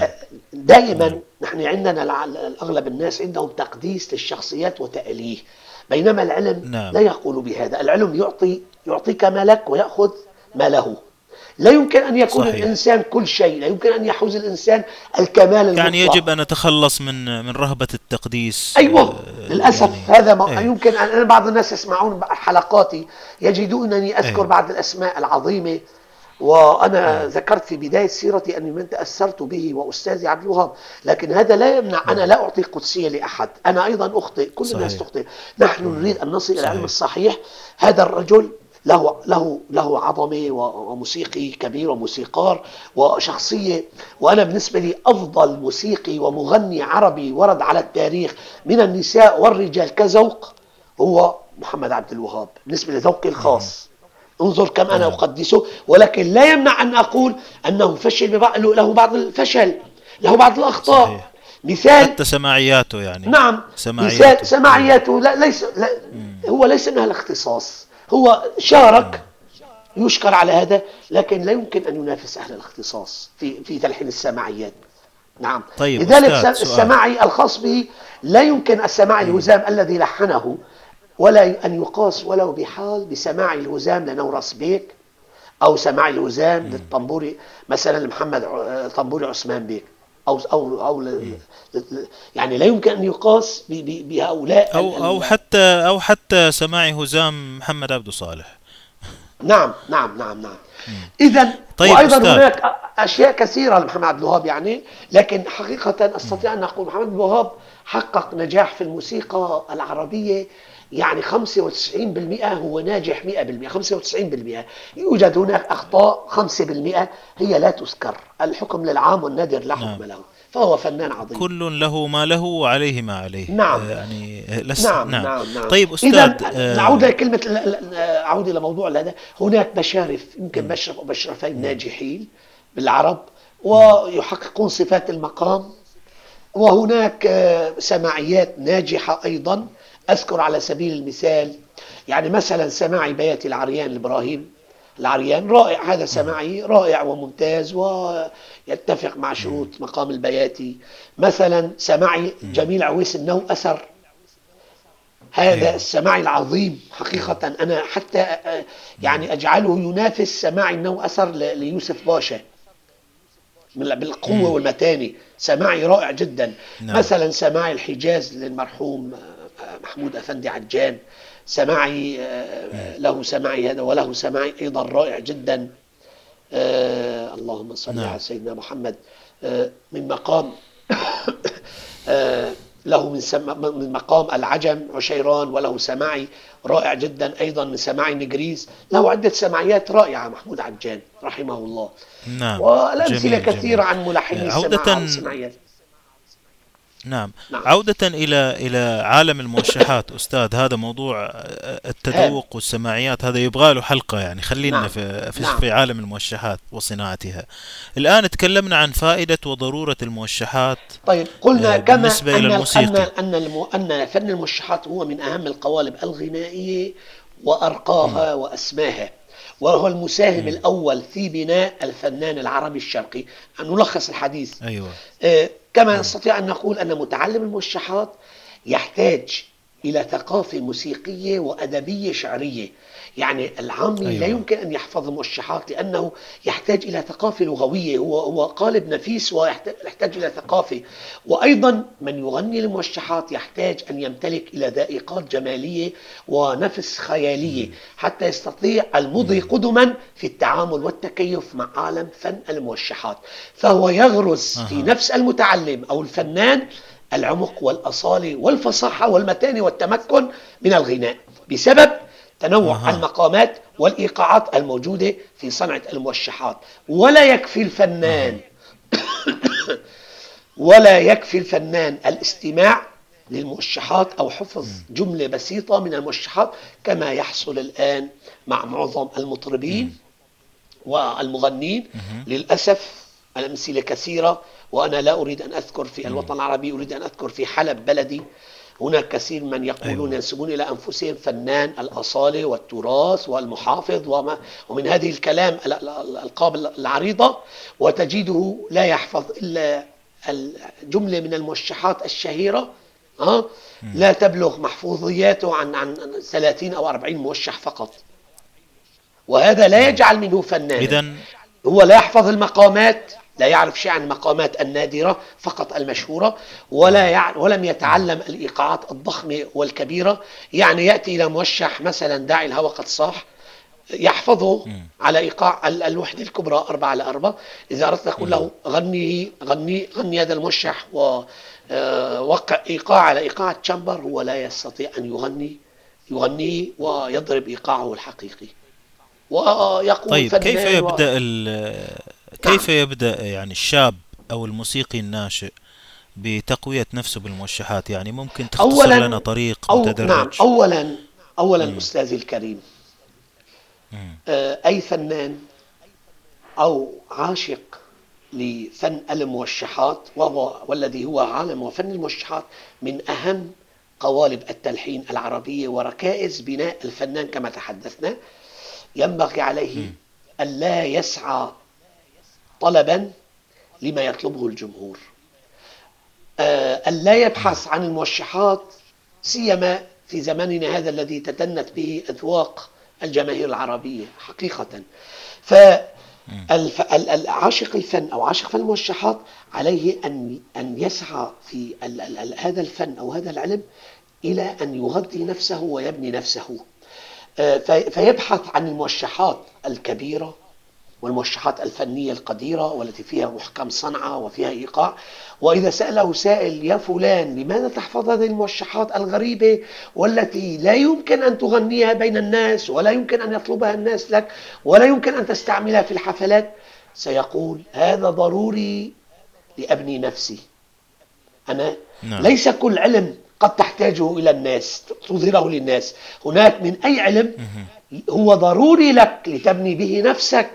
وتبقى به متينا وقويا نعم. حين اللزوم فمثلا إمام نعم. المسجد يكفيه في المسجد أن يحفظ من الفقه أحكام الصلاة العبادات من طهارة وصلاة وإلى آخره أغلب الناس تسأل عن نعم. هذا عن أحكام الوضوء والصلاة ونواقض الصلاة وبعض أحكام البيوع ولكن لا يلزمه دراسة أصول الفقه ولا يلزمه دراسة أصول المواريث علم المواريث ولا يلزمه دراسة أصول علم التاريخ التشريع الإسلامي وعلوم علم السلم المنطق وعلوم العربية الصعبة. كل هذا لا يلزمه ليصبح إماما ولا يلزمه أن يحفظ القرآن كاملا وأن يحفظ رواية العشر. ها؟ يلزمه أن يحفظ جزء عما نعم. أو جزء تبارك ويقرأ.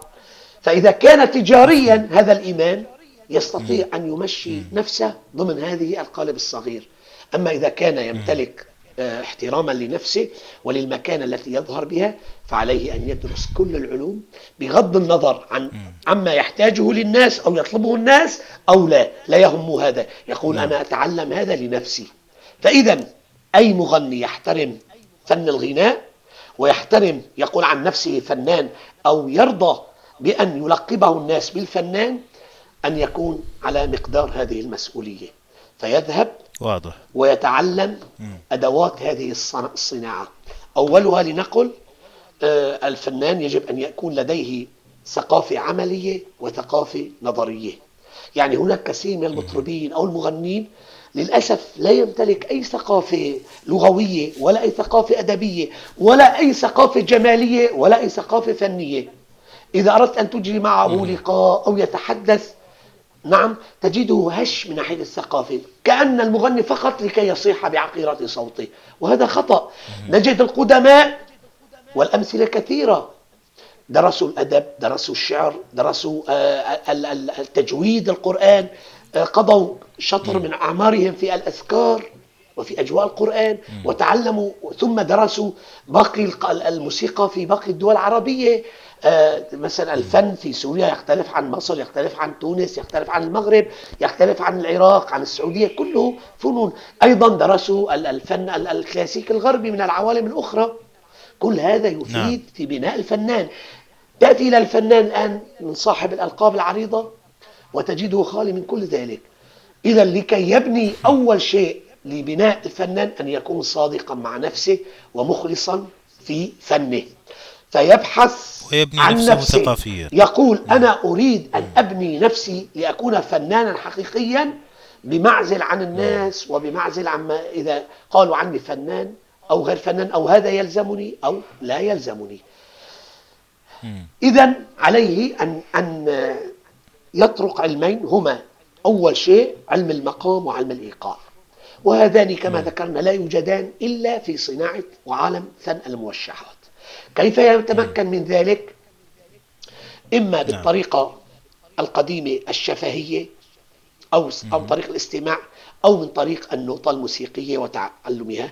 وأنا أفضل الطريقة الثانية هي طريقة تعلم النقطة الموسيقية. آه، على أي طالب أو حتى المغني يجب يعني أن يكون عنده إلمام بالنوتة الموسيقية. هذا أقوى من الذي لا يعرف شيء عن النوتة الموسيقية ولا عن السولفيج ولا عن ما ذلك.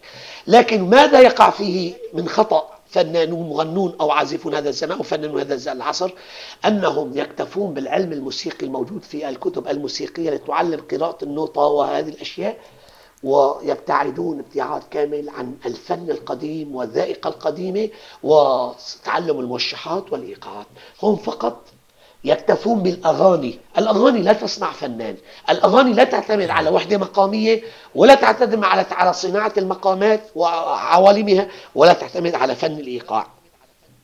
اسمع ما اسمع سيدي. ماذا يقول كامل أفندي الخلعي؟ مثال بسيط عن الملحن الذي هو نعم. يعني مثل الموسيقي كما نسمع الآن كثير ممن يغني هو يقول عن نفسه مغني فنان وهو ملحن وهو موسيقي وهو, وهو الحقيقة أنه خالي من كل ذلك.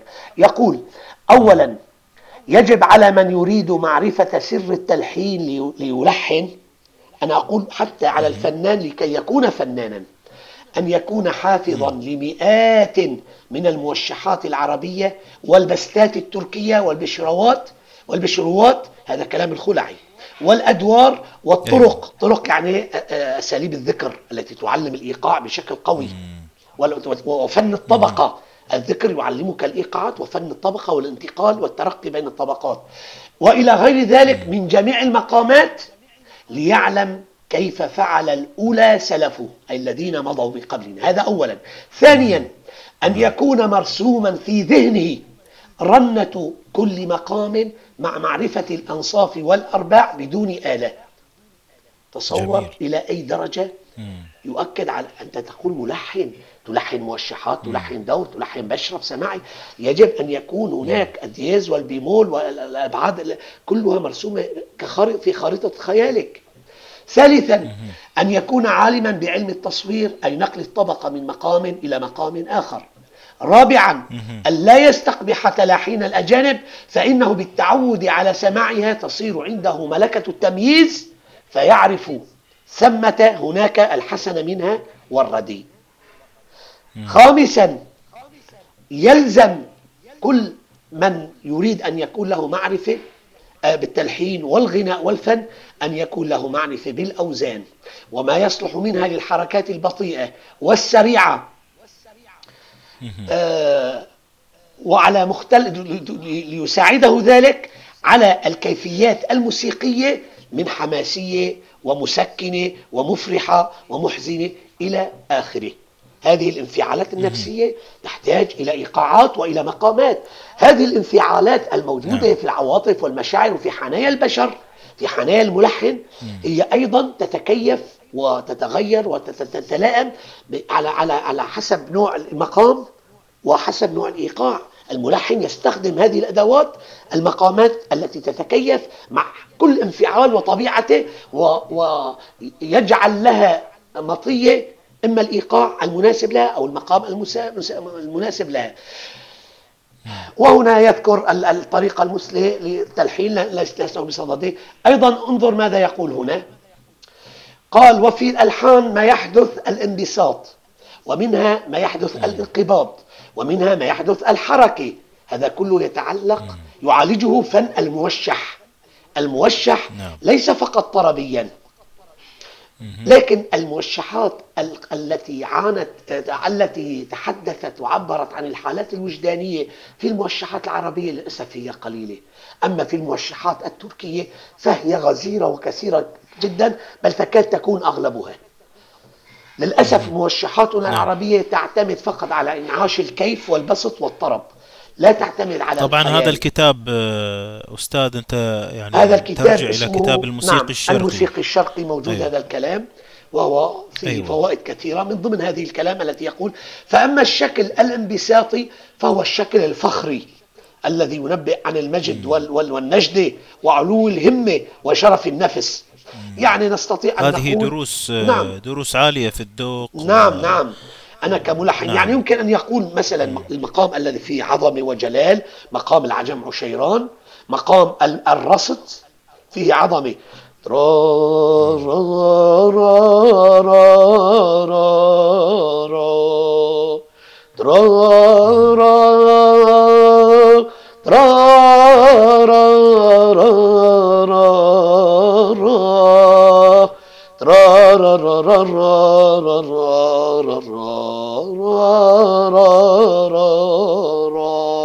لاحظ رصد فيه جلال عجب مثلا لا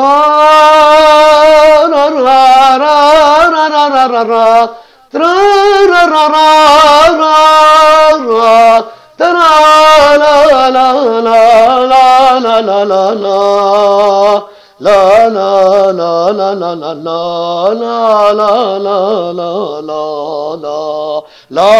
لا لا لاحظ هذا مقام عجز وعجب فيه عظمة كمثال فأنا أجد أنهم أكثر تلاؤما مع هذا الشكل مثلا الشكل الانقباضي هو الشكل الشج الشجوي الذي يخلق حزن وكمد ويشعر الإنسان عند سماعه بالجبن والخوف.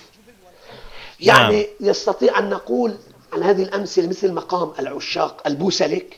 مقام البوسلك فيه انقباض أو مقام المستعار. مقام المستعار فيه نوع من الانقباض والحزن. مثال. نعم.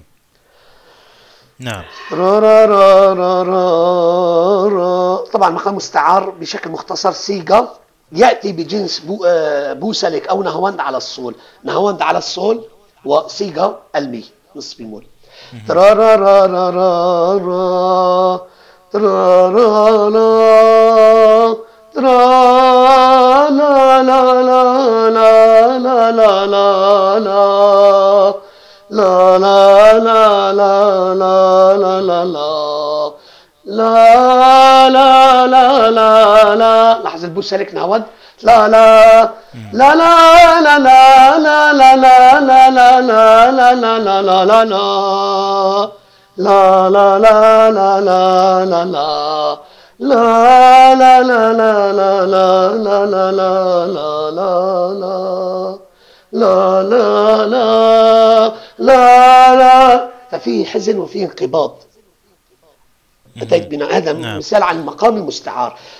مقام البوسليك أيضا. إذا سمعت إلى بشرف مثلا نيقولاكي أفندي استمع إلي. آه يمكن للطالب أو المستمع الحلقة أن يراجع على اليوتيوب. بشرف المست... البوسليك لنيقولاكي أفندي. مثال جيد عن الانقباض. الانقباض النفسي رائع أستاذ. مثال مثلا طيب. أيضا وهناك تستطيع مثلا الصفة العامة للحزن مقام الحجاز والصبا. الصفة العامة نعم. لمقام العشق والنوع النوع من السلطنة مقام مثلا الحجاز كردي أو العاطفي مقام النهاوند والكرد أيضا هم مقامان عاطفيان يعني نعم. هذا يلزم الفنان عندما يتعلم المقامات الموسيقية ويحفظ عبقها ويحفظ أريجها حينها يميز هذه المقامات ويضعها في مكتبة خياله يفرزها كل نعم. مقام يعبر عن كذا يعبر عن كذا بأحاسيسه. وعندما يأتي إلى التلحين أو يأتي إلى الغناء في قصيدة أو يأتي إلى التقاسيم والحال الذي يتطلبه الحال الذي هو يقسم فيه أو يعزف فيه يأتي بالمقامات المتجانسة. لا يأتي بمقامات متناقضة.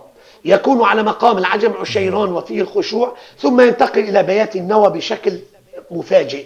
هذا يحدث صدع في الإحساس. لأن المقامان متنافران. نعم. حتى لو أتى به من سكته لكن كشعور. نعم.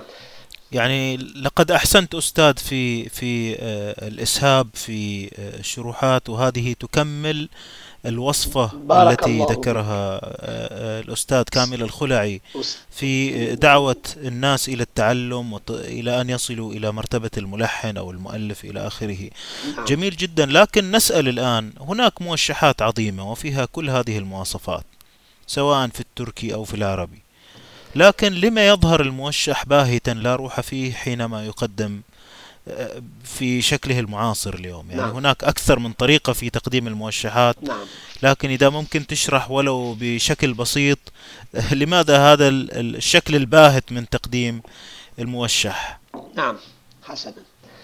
آه، قبل أنا لا أتكلم عن الشكل الجيد. نعم قبل أن أدخل في نعم. صلب هذا الموضوع فقط أنهي آخر فقرة مرتبطة بالحديث الذي تحدثنا عن الموشح. للأسف الموشحات العربية ليست القديمة لا عن القديمة إنما يعني آه، متأخرة نسبيا. آه، اللي هي تقاطيع. نعم للأسف أحيانا تكون نحن العرب نعم. اهتمينا بالموشحات فقط بالغزل. بينما انظر ما يقول آه، الخلعي يجب على الملحن أن يعتمد في العناية بوضع الأشعار فيما يشاكلها من الألحان. فمن أغفل ذلك لم يعتد, يعتد له بكبير فضل. يعني مثل ما حكينا أن هناك يسمى بالتصوير الموسيقي.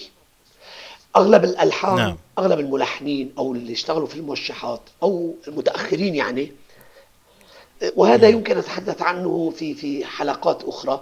آه، هو آه، مدى توافق المبنى مع المغنى مع المعنى.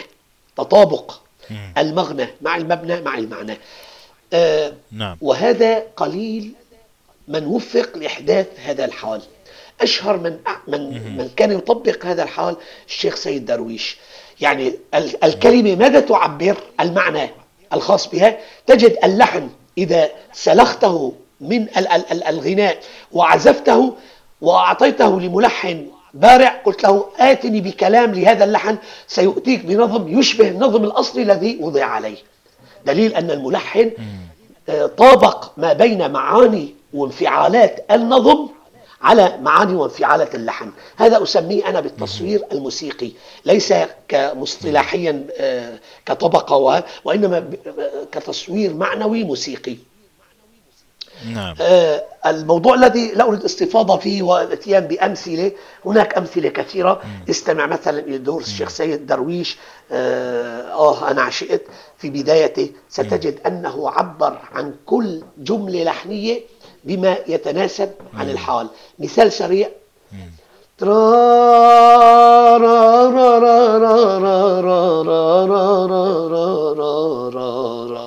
شوف بداية دخول الدور آه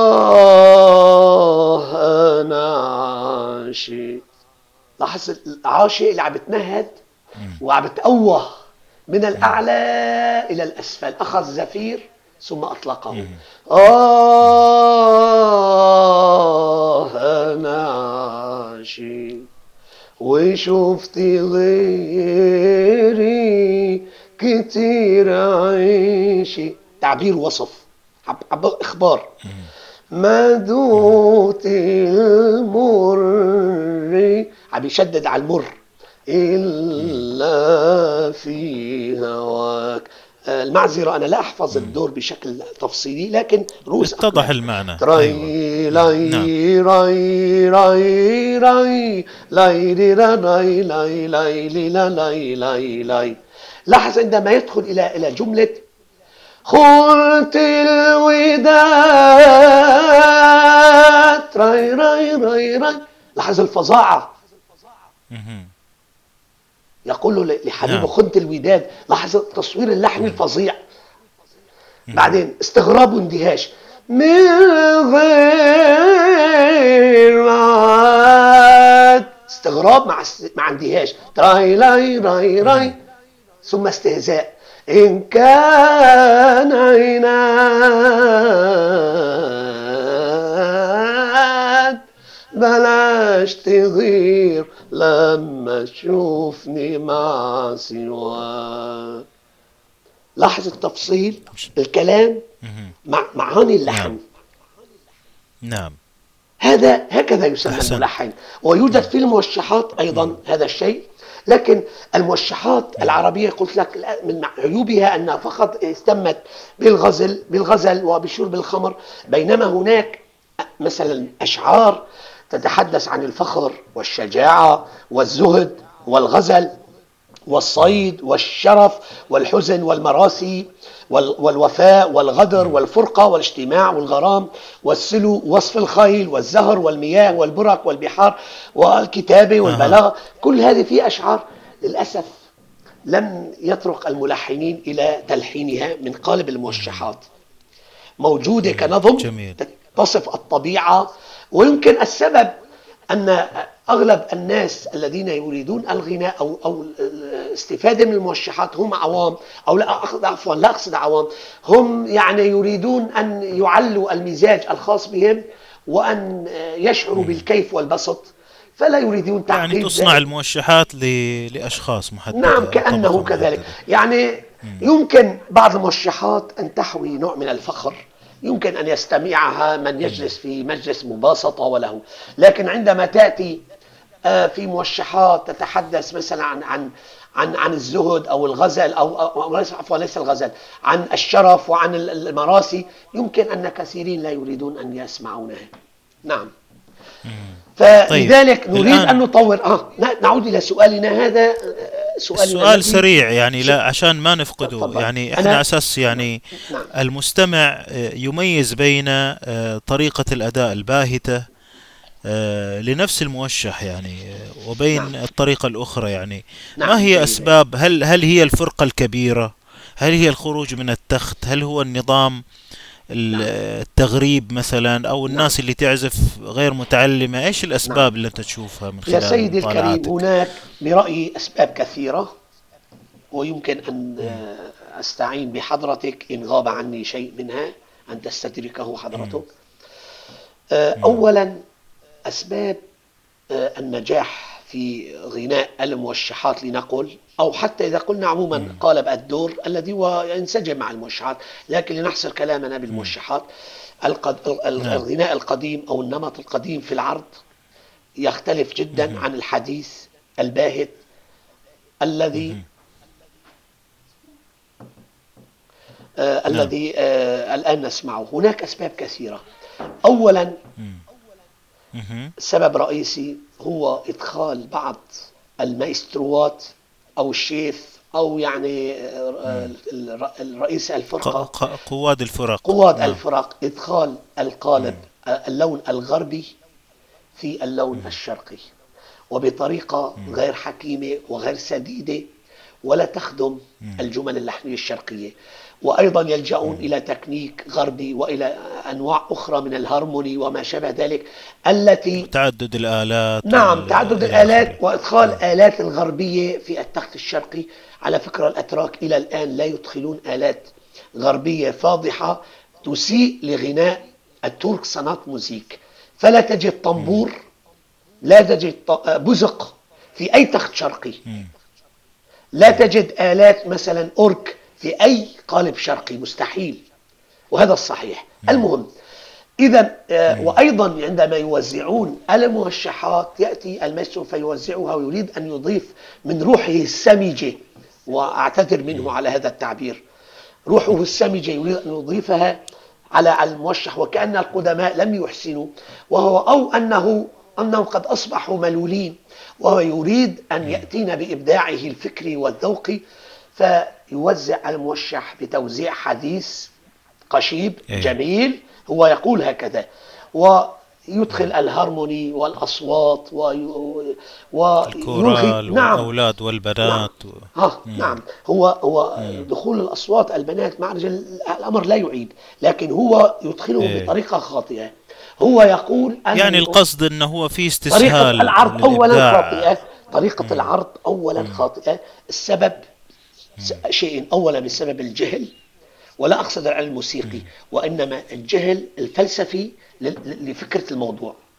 أولا هذا والشيء الثاني فساد الذوق عند من يعملون بهذا الكار. لماذا فساد؟ ما أعني بفساد سواء الذوق؟ مغني أو نعم. عازف. نعم نعم. ماذا أعني؟ أعني فساد الذوق أي لا يوجد عنده وحدة ذوقية. المنابع التي شرب منها والهرد الذي ملأ به المواد هي في معظمها هجين لا يميز بين الغث والسمين وهذا ماذا يخلق هذا هذا التناقض أو هذا الهجين ها؟ هو يحوي في جعبته كل شيء.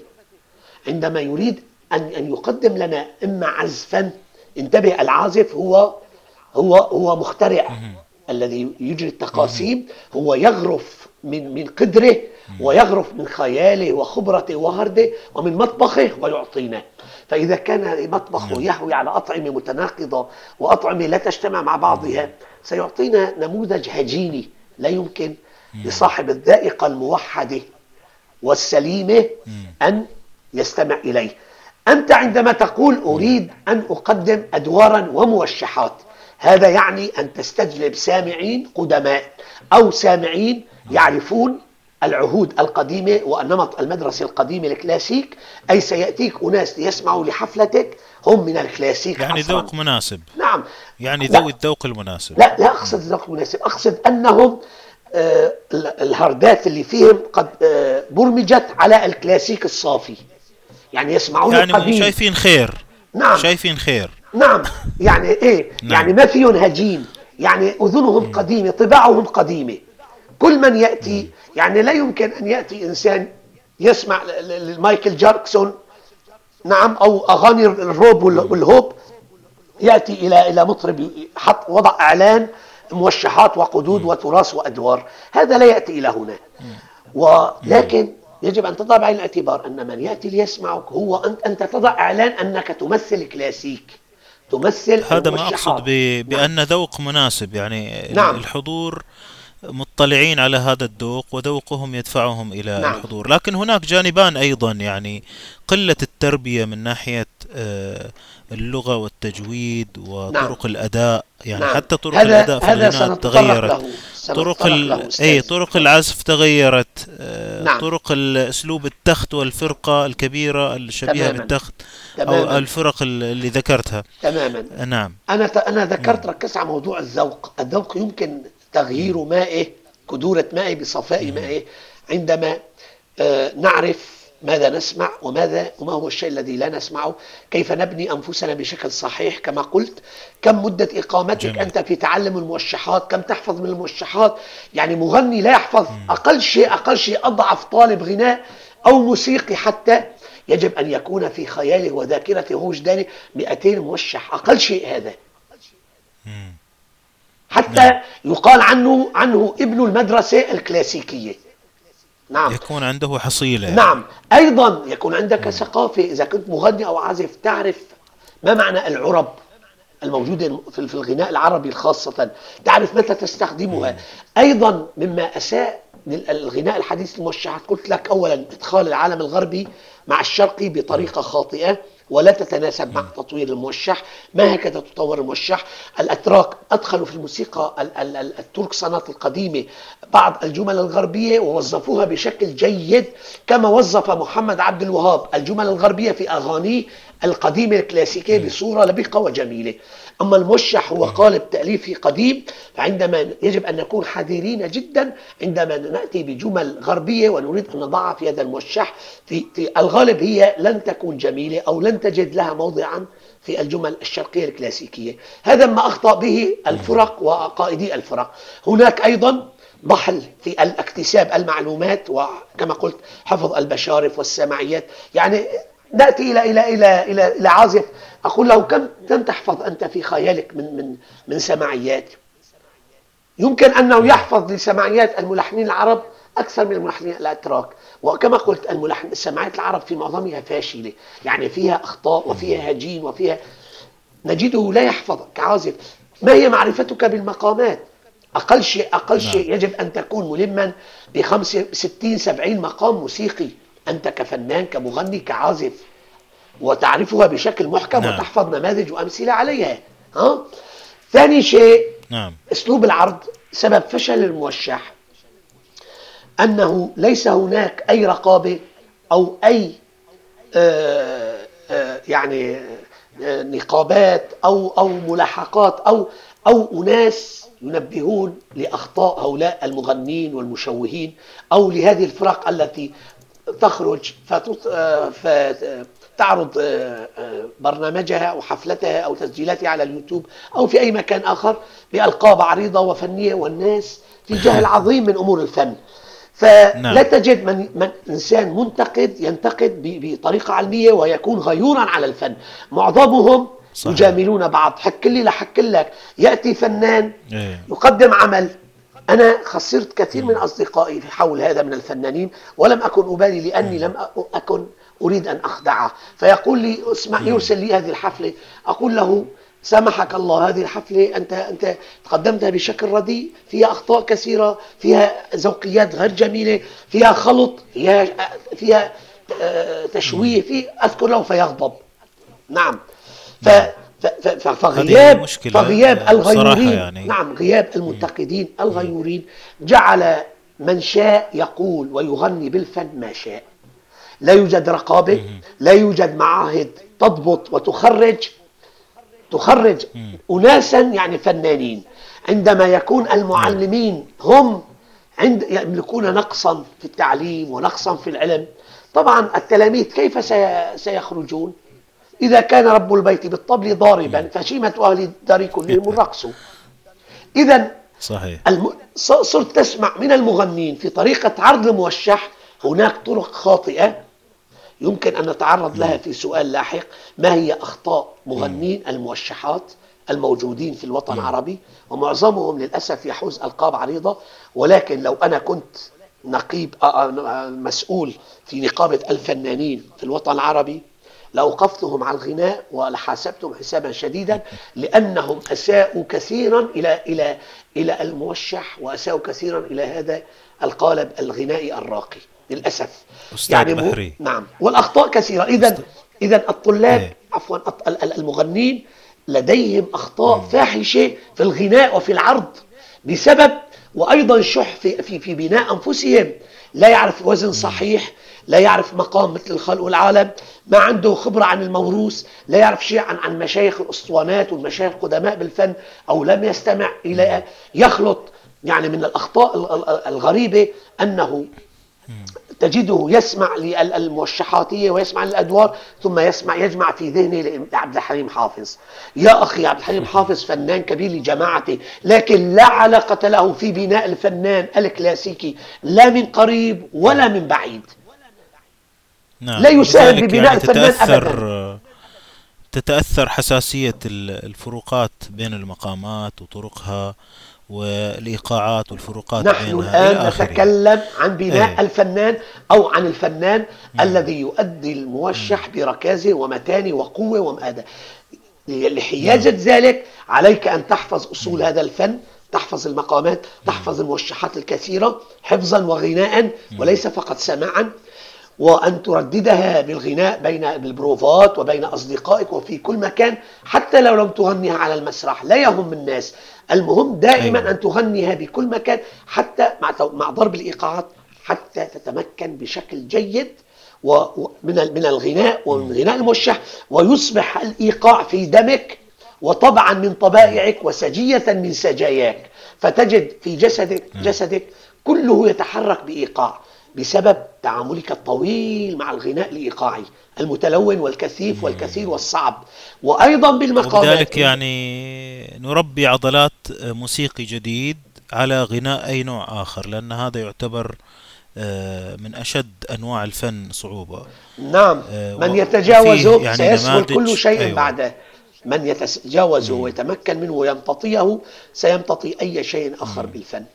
لكن أنا عندما طيب. أريد أن أتعلم اللغة العربية الشرق العربي الفصيح لا يمكن أن أبحث عن أشعار من موجودة نتف من أشعار في ال- الرزمانات وفي الجرايد وفي ال- ال- ال- الصحف المتباعة بال- على الباسطات لا يمكن أن أتلقى الشعر من هنا.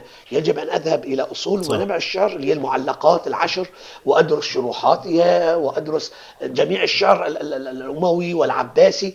حينها أخرج بنتيجة أستطيع أن أكون شاعرا صغيرا. أما المنابع عندما والأصول نعم. والقواعد أما ما. عندما أبني علمي من حشو أذن من, من من ما أسمعه منه من هب ودب وليس عندي علم يقيد بكتابة وحفظ ودراسة ها؟ فهذا لا يمكن أن يصنع فنانا. لا يمكن أن يصنع الفنان نفسه اعتمادا على المعهد. المعهد فقط تستطيع أن تستفيد منه في تعلم النوتة فقط والسولفيج لا أكثر ولا أقل. وهذا لا يصنع منك فنانا ولا موسيقيا. إذا اعتمدت في ورأينا النتائج. ال- ما هو المعاهد نفسها فيها أخطاء. المعاهد نعم. اعطني أعطني الآن معهد موسيقي لديه منهج كامل لإخراج فنان على النحو الذي لنا حلقتين ونحن نتحدث عنه.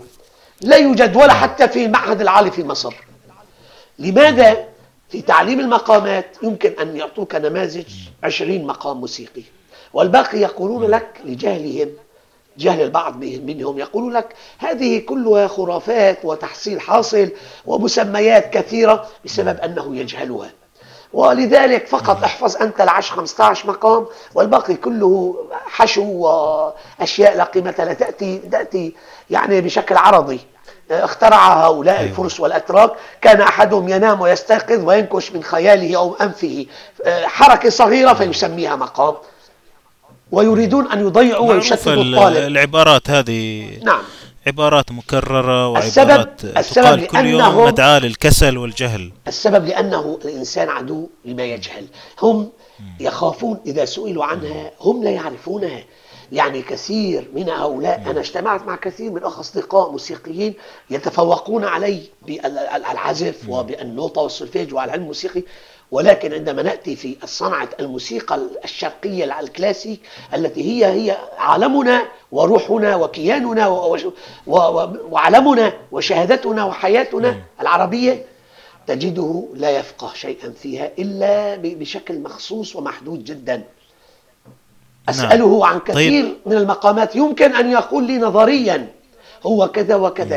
طيب نحن لا نريد نظري نظري لا نستفيد. الأصل في الأشياء هي العملية وليست النظرية. أعطني مثال عن الشرح الذي تدرسه. تجده عندما يأتي إلى التنفيذ التقسيم أو الأداء أو الحالة تجده لا يعرف أن يظهر شخصية المقام الذي يتحدث عنه ولا يعرف كيف يتعالج معه ولا كيف يبنيه و و إلى آخره. فهذا كيف سيعلم ويخرج موسيقيين ومغنين كما قلت لك من الأخطاء الآن المغنين 90% من المغنين الحاليين الذين يغنون موشحات هم لا يملكون ذائقة صحيحة هم يغنون بشكل فاحش وبقلة أدب حقيقة ها. وكل واحد الموشح يمكن أن يستغرق ثلاث دقائق غناء أو خمس دقائق آه، يغنونه يمطونه ثلاثة أرباع ساعة نصف ساعة وهو يغني في الموشح ويحمله في الخانة. عشرين جملة لحنية يصور عليه خانات في داخله. فتصبح التفريدات والخانات ثلاث- آه، آه، 28 دقيقة لتفريداته ودقيقتان لأصل اللحن الدور الموشح. ما هذا؟ نعم. نعم. يعني نعم. يريد أن أن أن أن يف يج يخلق شخصيته كلها يضعها سماجة ذوق يضعها في في اللحن وهذا تطويل ممل وسيء. إذا المغنون عندنا للأسف لا يوجد عندنا في المعاهد شيء اسمه تعليم التربية الذوقية في الغناء أو في العزف.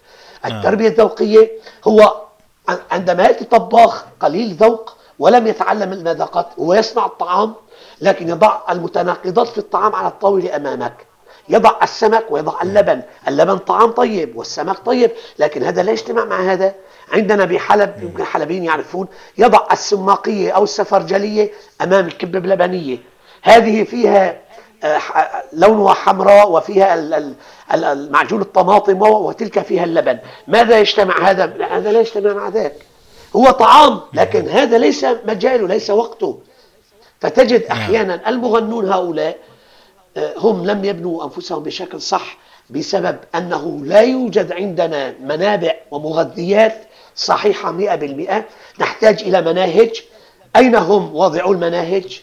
لا يوجد. أقولها وبملء فمي وأنا مسؤول عن كلامي. نعم. الآن لو دخلت على أي معهد أقول له اعطني النوط التي عندك والمناهج الدراسية التي تضعها بالسنوات لهؤلاء الطلاب. للأسف يعني واضح جدا آه، يا أستاذ بحري هذا يعني الشيء يعني واضح كم يعيب رجل و- مؤلف كتاب أيوه. عن المقامات؟ انظر انظر كتاب لا أريد أن أذكر اسم هذا الملحن. يؤلف كتاب عن المقامات ويقول مقام السوزدل ويضع مثال أغنية أغنية مثال أغنية لو- لوردة آه، أغنية هي شو اسمها المشهورة؟ بتونس بيك أو ما بعرف أغنية من الأغاني. تبعت وردة الجزائرية. وحدة أو هي أخرى ما أذكرها ما أذكرها أنا. هل هذا كتاب عن المقامات؟ تؤلف كتاب اسمه المقامات الموسيقية لتربية الصف التاسع عندنا. يعني مؤلفه هو عدنان أبو الشامات رحمه الله. ويضع أمثلة أغنية فلانية وأغنية العلانية. هل هذا كتاب نموذج تضع في أغنية لورده الجزائرية في كتاب تخرج به موسيقيين؟ ما هذه المسخرة؟ لابد لابد من من شجاعة والعودة إلى إلى طرق تخرج بنتائج جيدة وفنانين وملحنين طالما آخره. المعهد والمدرسة هم ليس لديهم مناهج صحيحة ليس لديهم معلمين متينين مبنيين صح لن يكون لن يكون هناك تفريغ صح ولن يكون هناك تلاميذ ناجحون. الآن نحن نفتقر في معاهدنا التي هي تخرج الفنانين وبالتالي المغنين آه، نحتاج في معاهدنا إلى مناهج صحيحة. على الأقل على الأقل ليتنا تشبهنا بالقدماء. القدماء أيضا عندهم نقص أيوة. ولكن لم يكن نقص فاضح مخزي. أحسن. الآن العلم تطور لكن نحن للأسف لا أشبهنا القدماء ولا تعلمنا الحديث الذي يخدم القديم والجديد. نحن فقط نقدم. موسيقى مشوهة. وأنا مسؤول عن هذا الكلام. أنا كان في موضوع مشروعي أن أضع منهاج لأي معهد يتبناه. ومن هذا المنبر منبرك أستاذ فاضل فقط أحتاج أنا المنهاج موجود. المنهاج أول سلسلة كجزء منه يعتمد على شرح 100 مقام موسيقي. كل مقام مع ذكر يمكن أن يستغرق إن 100 مقام. كل مقام يمكن أن يستغرق عشر صفحات. يعني كل ما كل عشر مقامات يمكن أن يأخذوا مجلد ضخم عندنا عشر مجلدات. هذه المجلدات يذكر فيها شرح المقام الموسيقي بأجناسه العليا والدنيا وطريقة معالجة المقام وسير المقام ودائرة العمل فيه وفلسفة المقام ما هي طبيعته ما هي عجينته ماذا يناسبه من الأحوال والانفعالات النفسية. ثم نأتي إلى الشواهد التلحينية من موشحات التي أنا سألحنها. أقصد الموشحات الم- ال- ال- المقامات النادرة. الموشحات التي يوجد عليها نماذج قديمة صحيحة تتفق مع الشرح الذي نشرحه. لا حاجة لأن أضع لي موشح لي. أنا لا أبحث عن ذاتي. أنا بهمني نعم. العلم. لكن للأسف لا يوجد عندنا. ولو اكتفينا بالعثماني والتركي هذا عار علينا العرب أن لا يوجد عندنا ملحنين عرب يستطيعون خلق وابتكار ألحان كما صنع الأتراك في موسيقاهم. نحن يهمنا وأنا أمتلئ أملك هذه المقدرة الحمد لله. وكما تعلم أنت يا صديقي لدي كثير من المقامات التي قمت بتلحين تلحين عليها وشرحها كمقام الدلكش نعم. حوران ومقام الشوق أبزة ومقام الفرح فزة صحيح. ومقام المستعار ومقام الطاهر بوسلك والعجم بوسلك والعجم كردي و إلى آخره. وكل مقام ألحنت عليه أقل شيء خمسة إلى ثمان موشحات. نعم. فهل معهد هذا عندما نأتي على المقامات هل منهاج أتينا بهذه الألحان والمقامات وبدأنا نحفظها للطلاب؟ الطالب إذا كل مقام حفظ عليه انتبه ثلاث ألحان. عندما مئة مقام مئة بثلاثة يساوي ثلاثمائة موشح. عندما يخرج المغني أو حتى الموسيقي. يعني الموسيقي صحيح أنه لا يغني لكن يجب أن يحفظ عزفا سير الموشح. الموشح لم يلحن عن عبث هو يغرز جمل وجدانية وخيالية وعاطفية قوية في حنايا نفسك. يبنيك صح. بشكل صحيح. نعم. يخرج الطالب يحفظ يحفظ 100 موشح 300 موشح مع إيقاعاتها لنقل أن أن تلك الموشحات فيها 100 إيقاع. 300 تنبني على 100 إيقاع التي أنا سأقوم بتلحينها اذا 100 إيقاع مع مع 300 موشح يتضمنون 100 مقام 100 إيقاع. إضافة أنا هكذا أرسم آه، المعهد الذي ينبغي أن يكون فيتخرج منه فنانين بحق وعباقرة فطاحل ثم يجب أن يكون لدى العازف والمغني طبعا انتهينا من دراسة النوتة والسولفيج. نأتي إلى الثقافة الصحيحة. أيضا نأتي لنغذيه بصناعة البشارف والسماعيات واللونجا والزئبقلي والشفتتلي والآين شريف والفصول التركية والأدوار العربية المصرية كلها. يجب أن يكون لديه يعرف أقل شيء أقل شيء يسمع أو يعرف 200 إلى 300 دور مصري. يعرف هذا الدور الحان محمد عثمان يحفظ له 40 500 دور. ليس على الغائب؟ يعني لا يمكن أن يحفظ كل يحفظ الأدوار المشهورة. أنا الآن أحفظ الأدوار. أحفظ كذا دور محمد عثمان لداود حسني لعبد الحاملي أحفظهم أستطيع غنائهم. نعم. أنا لا أقول له لهذا نعم. الطالب في المعهد أن يحفظ كل الأدوار. لكن يجب أن تسمعها جيدا وأن تعرف من ملحنها وأن تعرف المقام التي لحنت عليه وأن تطلع على على نمط القديم في الغناء في عرض الغناء. يختلف نعم. الأسلوب المشايخي عن عن الأسلوب الطربي. طب يطلع هذا الطالب الذي يخصص مثلا أقل معهد يجب أن يتخرج منه المغني يجب أن تكون مدته ست سنوات. أقل من هذا لا يمكن أن أخرج. أنا لو أنشأت معهد يدخل الطالب بعد ست سنوات يتخرج. أقل من هذا طبعا أفهم من كلامك يا أستاذ. إنك راح تتطرق إلى اللغة والتجويد طبعا.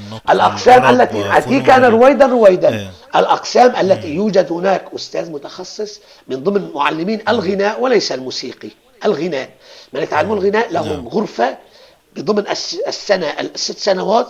هناك حصص لتعليم علم التجويد يمكن تعليمه للطلاب بشهر واحد.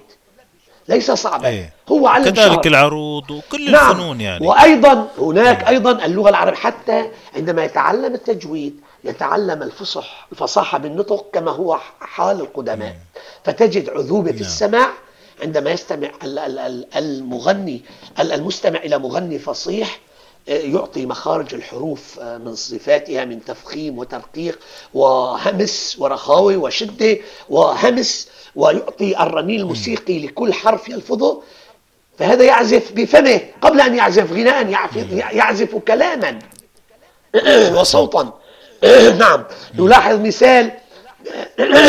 استمع أنت إلى الممثل القدير يوسف بيك وهبي. وقارن نطقه في التمثيل بأي ممثل عصري موجود هنيدي أو لا الممثلين الموجودين لاحظ النطق في الفيلم بين يوسف بيك وهبي وبين هذا الممثل ككلام فقط ولو بالمصري نعم. تجد الأول نعم. متكلما رصينا فصيحا آه، تجد لذة وعذوبة وأنت تسمع لكلامه بينما تجد الممثلين سرعة وهذرمة ولا تكاد تفقه شيء مما يتكلم. هذا فرق كبير. ذاك يمتلك ثقافات كثيرة حتى أوصلته إلى هذا النضج. إذا المعهد يجب أن يطلع أيضا على البشر. أقل شيء أقل شيء أن يعرف يسمع ولديه معرفة بمئة بشرف ومئة سماعي. أنا لن يتخرج أي طالب من معهدي الذي أحلم به. أقل لأن هناك عندك 500 600 بشرف وسماعي سماعي. بمشارف. فأقل شيء عندما يقول لك ماذا تعرف عن مقام الشوخ أبزة من سماعيات وبشارف تقول هناك بشرف الشوخ أبزة إيقاع الثقيل تركي للطنبوري نعمان آغا هناك سماعي الشوخ أبزة لمحمد للناياتي محمد سعيد ددا هناك سماعي الشوخ أبزة مثلا للطنبوري فلان. جميل. نعم. مثلا آه، مثلا مقام العجم كردي بشرف آه، بشرف آه، العجم كردي كان للمعلم إسماعيل حقي بيك. تطلع على على نعم. كل مقام ما لحن عليه من بشارف. إذا هذا منهج آه، يضم الكثير من نعم. آه، هناك أنا في المعهد بس أريد أن أكمل لك الصورة حتى تتخيل كيف سيخرج الفنان. هناك ما بالمعهد ما يسمى بالمكتبة. هي ليست هناك أشياء حفظية إلزامية وهناك أشياء سمعية إلزامية وهناك أشياء ثقافية إلزامية وهناك شيء غنائية إلزامية. فهناك شيء بالمكتبة. من ضمن المكتبة سن- سنخصص في المكتبة السمعية. هذا وفيها أيضا امتحان وفحص. مدرسة القرآن الكريم يجب أن تتضمن ذلك. وعلى رأسهم مدرسة الشيخ مصطفى إسماعيل. هذه تبني نعم. الفنان لأن مصطفى إسماعيل بصراحة لديه جمل لحنية لا توجد لا في بشرف ولا في موشح ولا في أي مكان. له رزمة خاص به. وحرام على أي نعم. فنان ما لا يتشرب من مدرسة الشيخ مصطفى إسماعيل و- و- و- و- وفنه الوجداني العميق. صحيح. كمثال. أيضا هناك بالمدرسة الثقافية أن يعرف يكون لدى الفنان الذي سيتخرج من معهدي أو يطلع فنان أن يعرف ما هي الكتب الموسيقية المؤلفة في علم الموسيقى من بداية من القديم وحتى الحديث. الآن تأتي الموسيقي تقول له أذكر لي عشرة كتب موسيقية. يقول ها لا يعرف. هل قرأت؟ أي كتب قرأت. لا موسيقية تتحدث عن موسيقى. لا يعرف.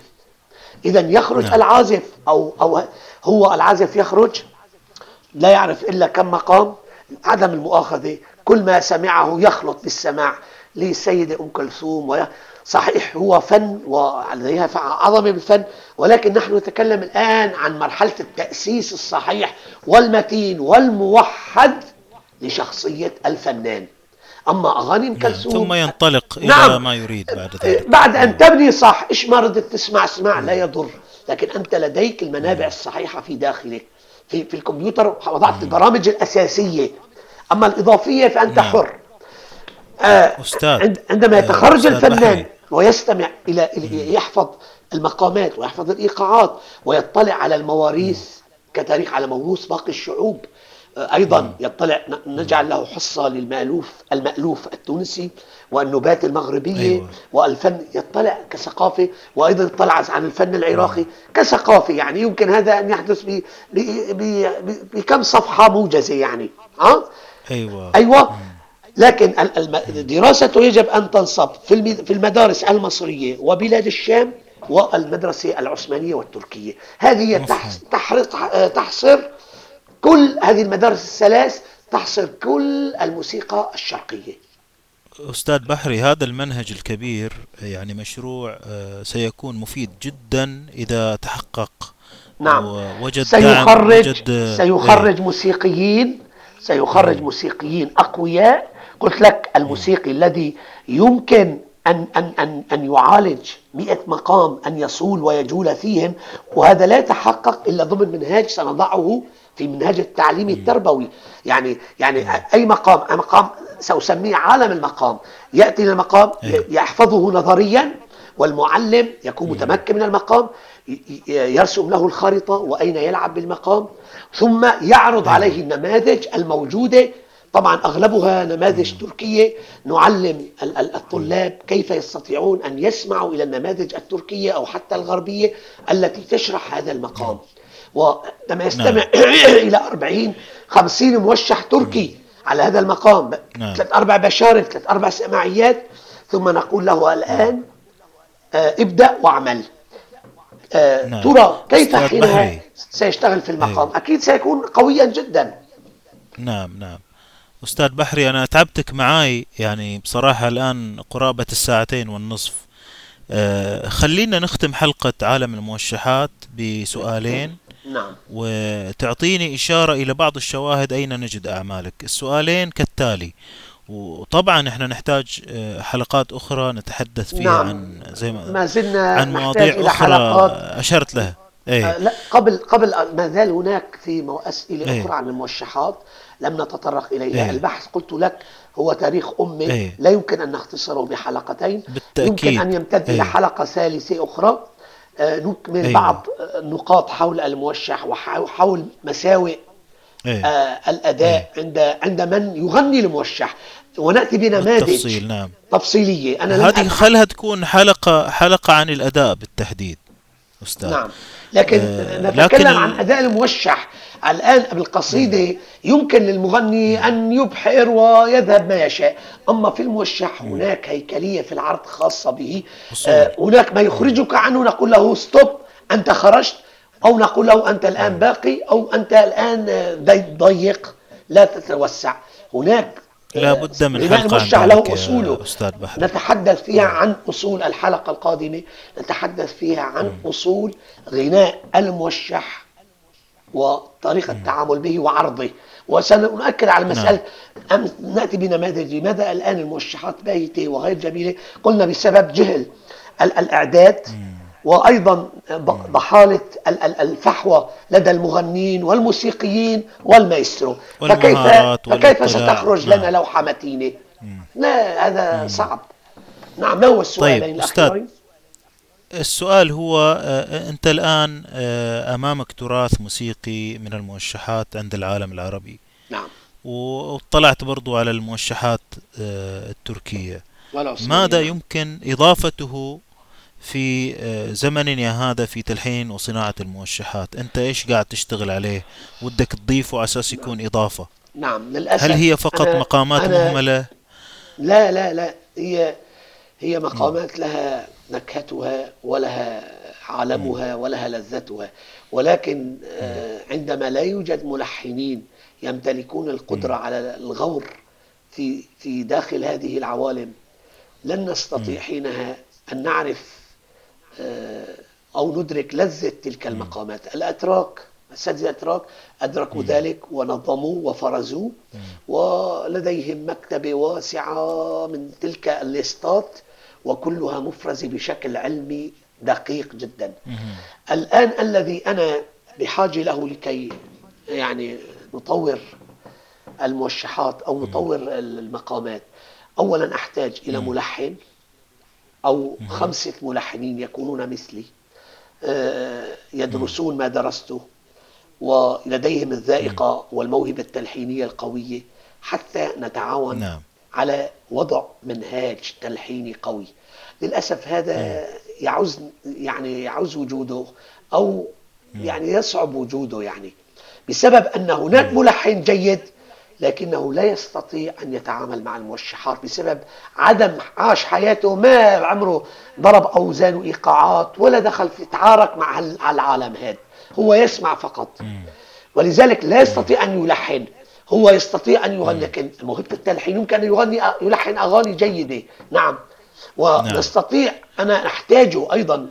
ليس بشرط أن يكون الشاهد التلحيني على أي مقام فقط من قالب ال- الموشح. يمكن أنا عندما أجد آه، سماعي موش... آه، ناجح ملحن على مقام الدلكش حوران مثلا أو على مقام الأويج آرا أوج آرا أنا لن آتي بسماعي حياة دلهانم الأوج آرا وأجي أضعه. نعم أشير إليه لكن أفضل للعربي أن أضع له سماعي العربي حينما يكون ناجحا.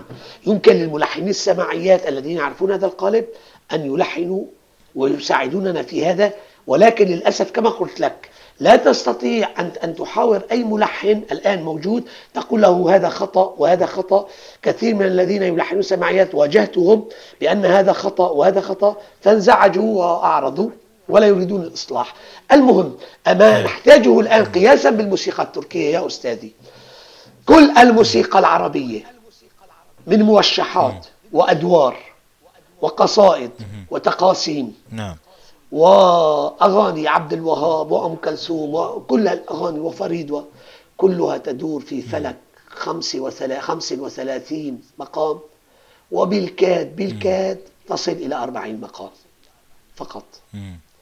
نعم. وأنا أقول هذا متيقنا من كلامي وقد أجريت إحصائيات. إذا أنا الآن أحفظ في خيالي هنا مئة مقام موسيقي متمكن منهم وأستطيع التلحين عليهم. أقل شيء. نعم. الأتراك نعم.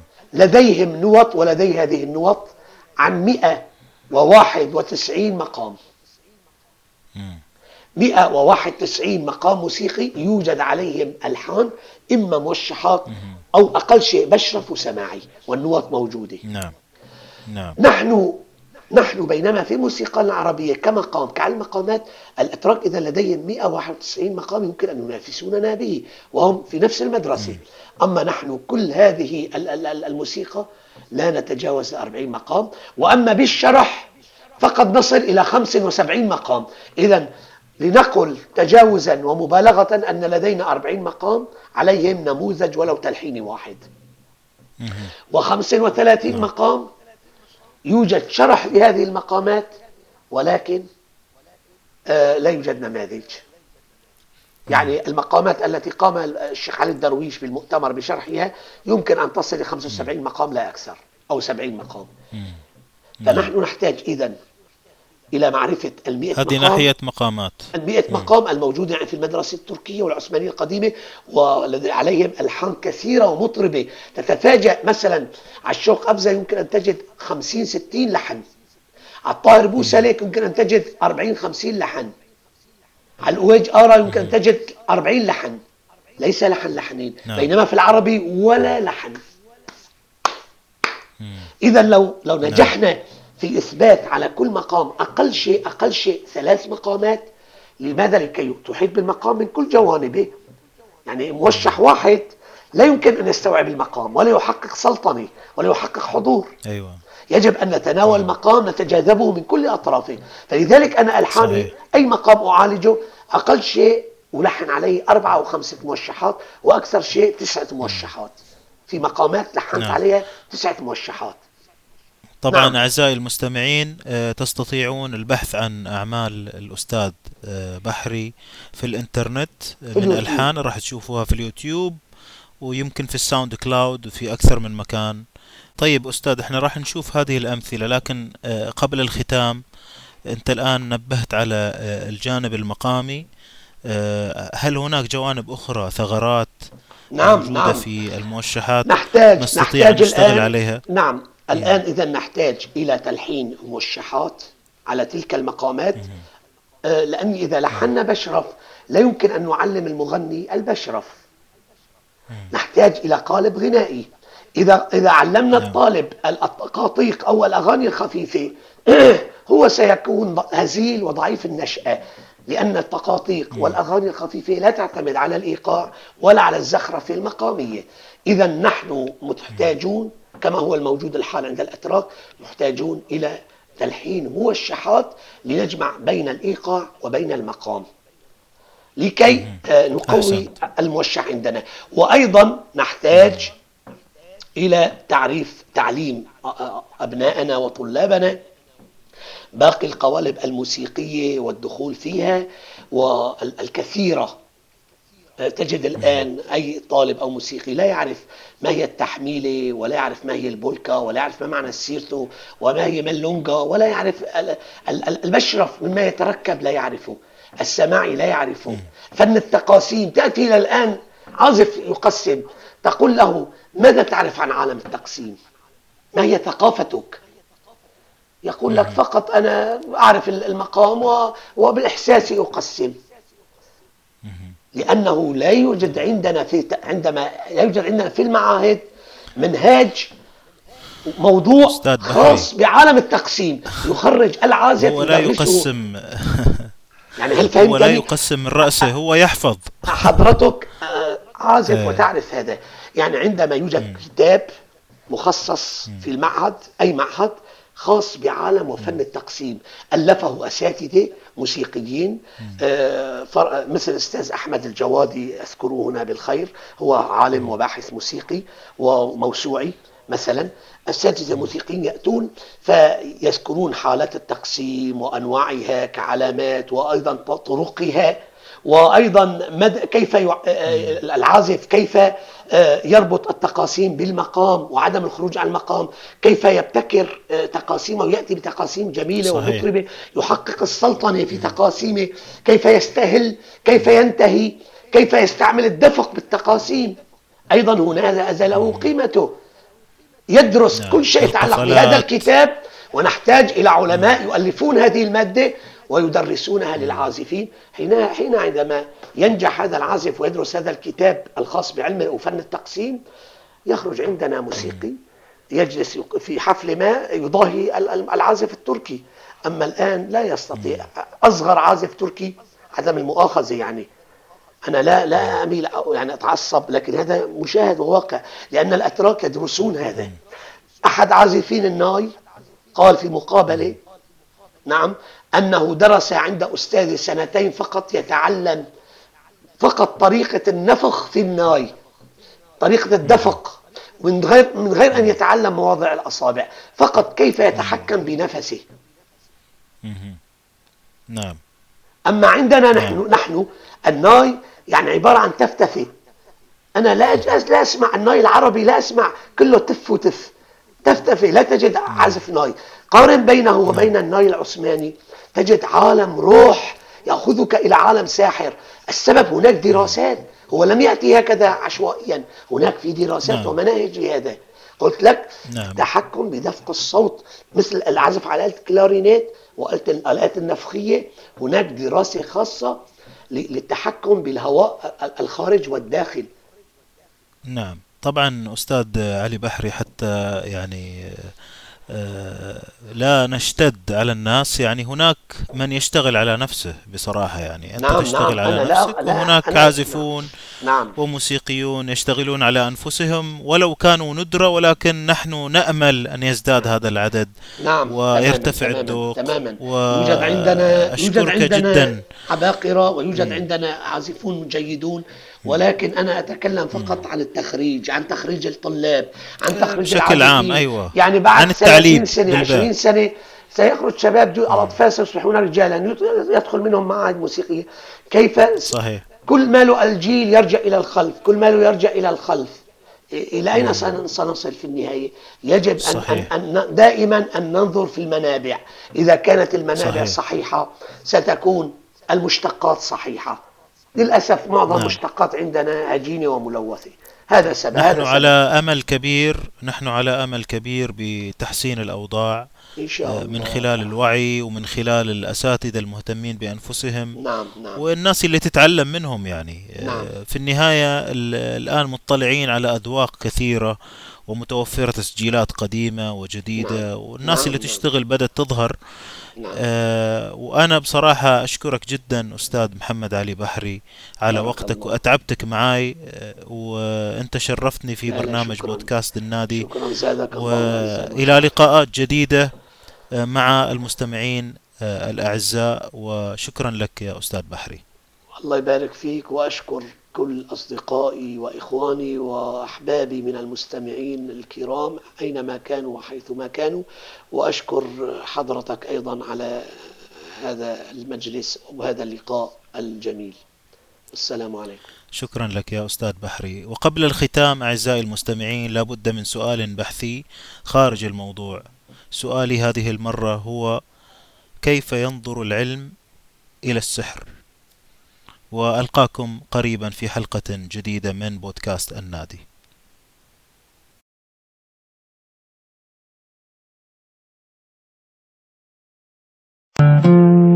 يا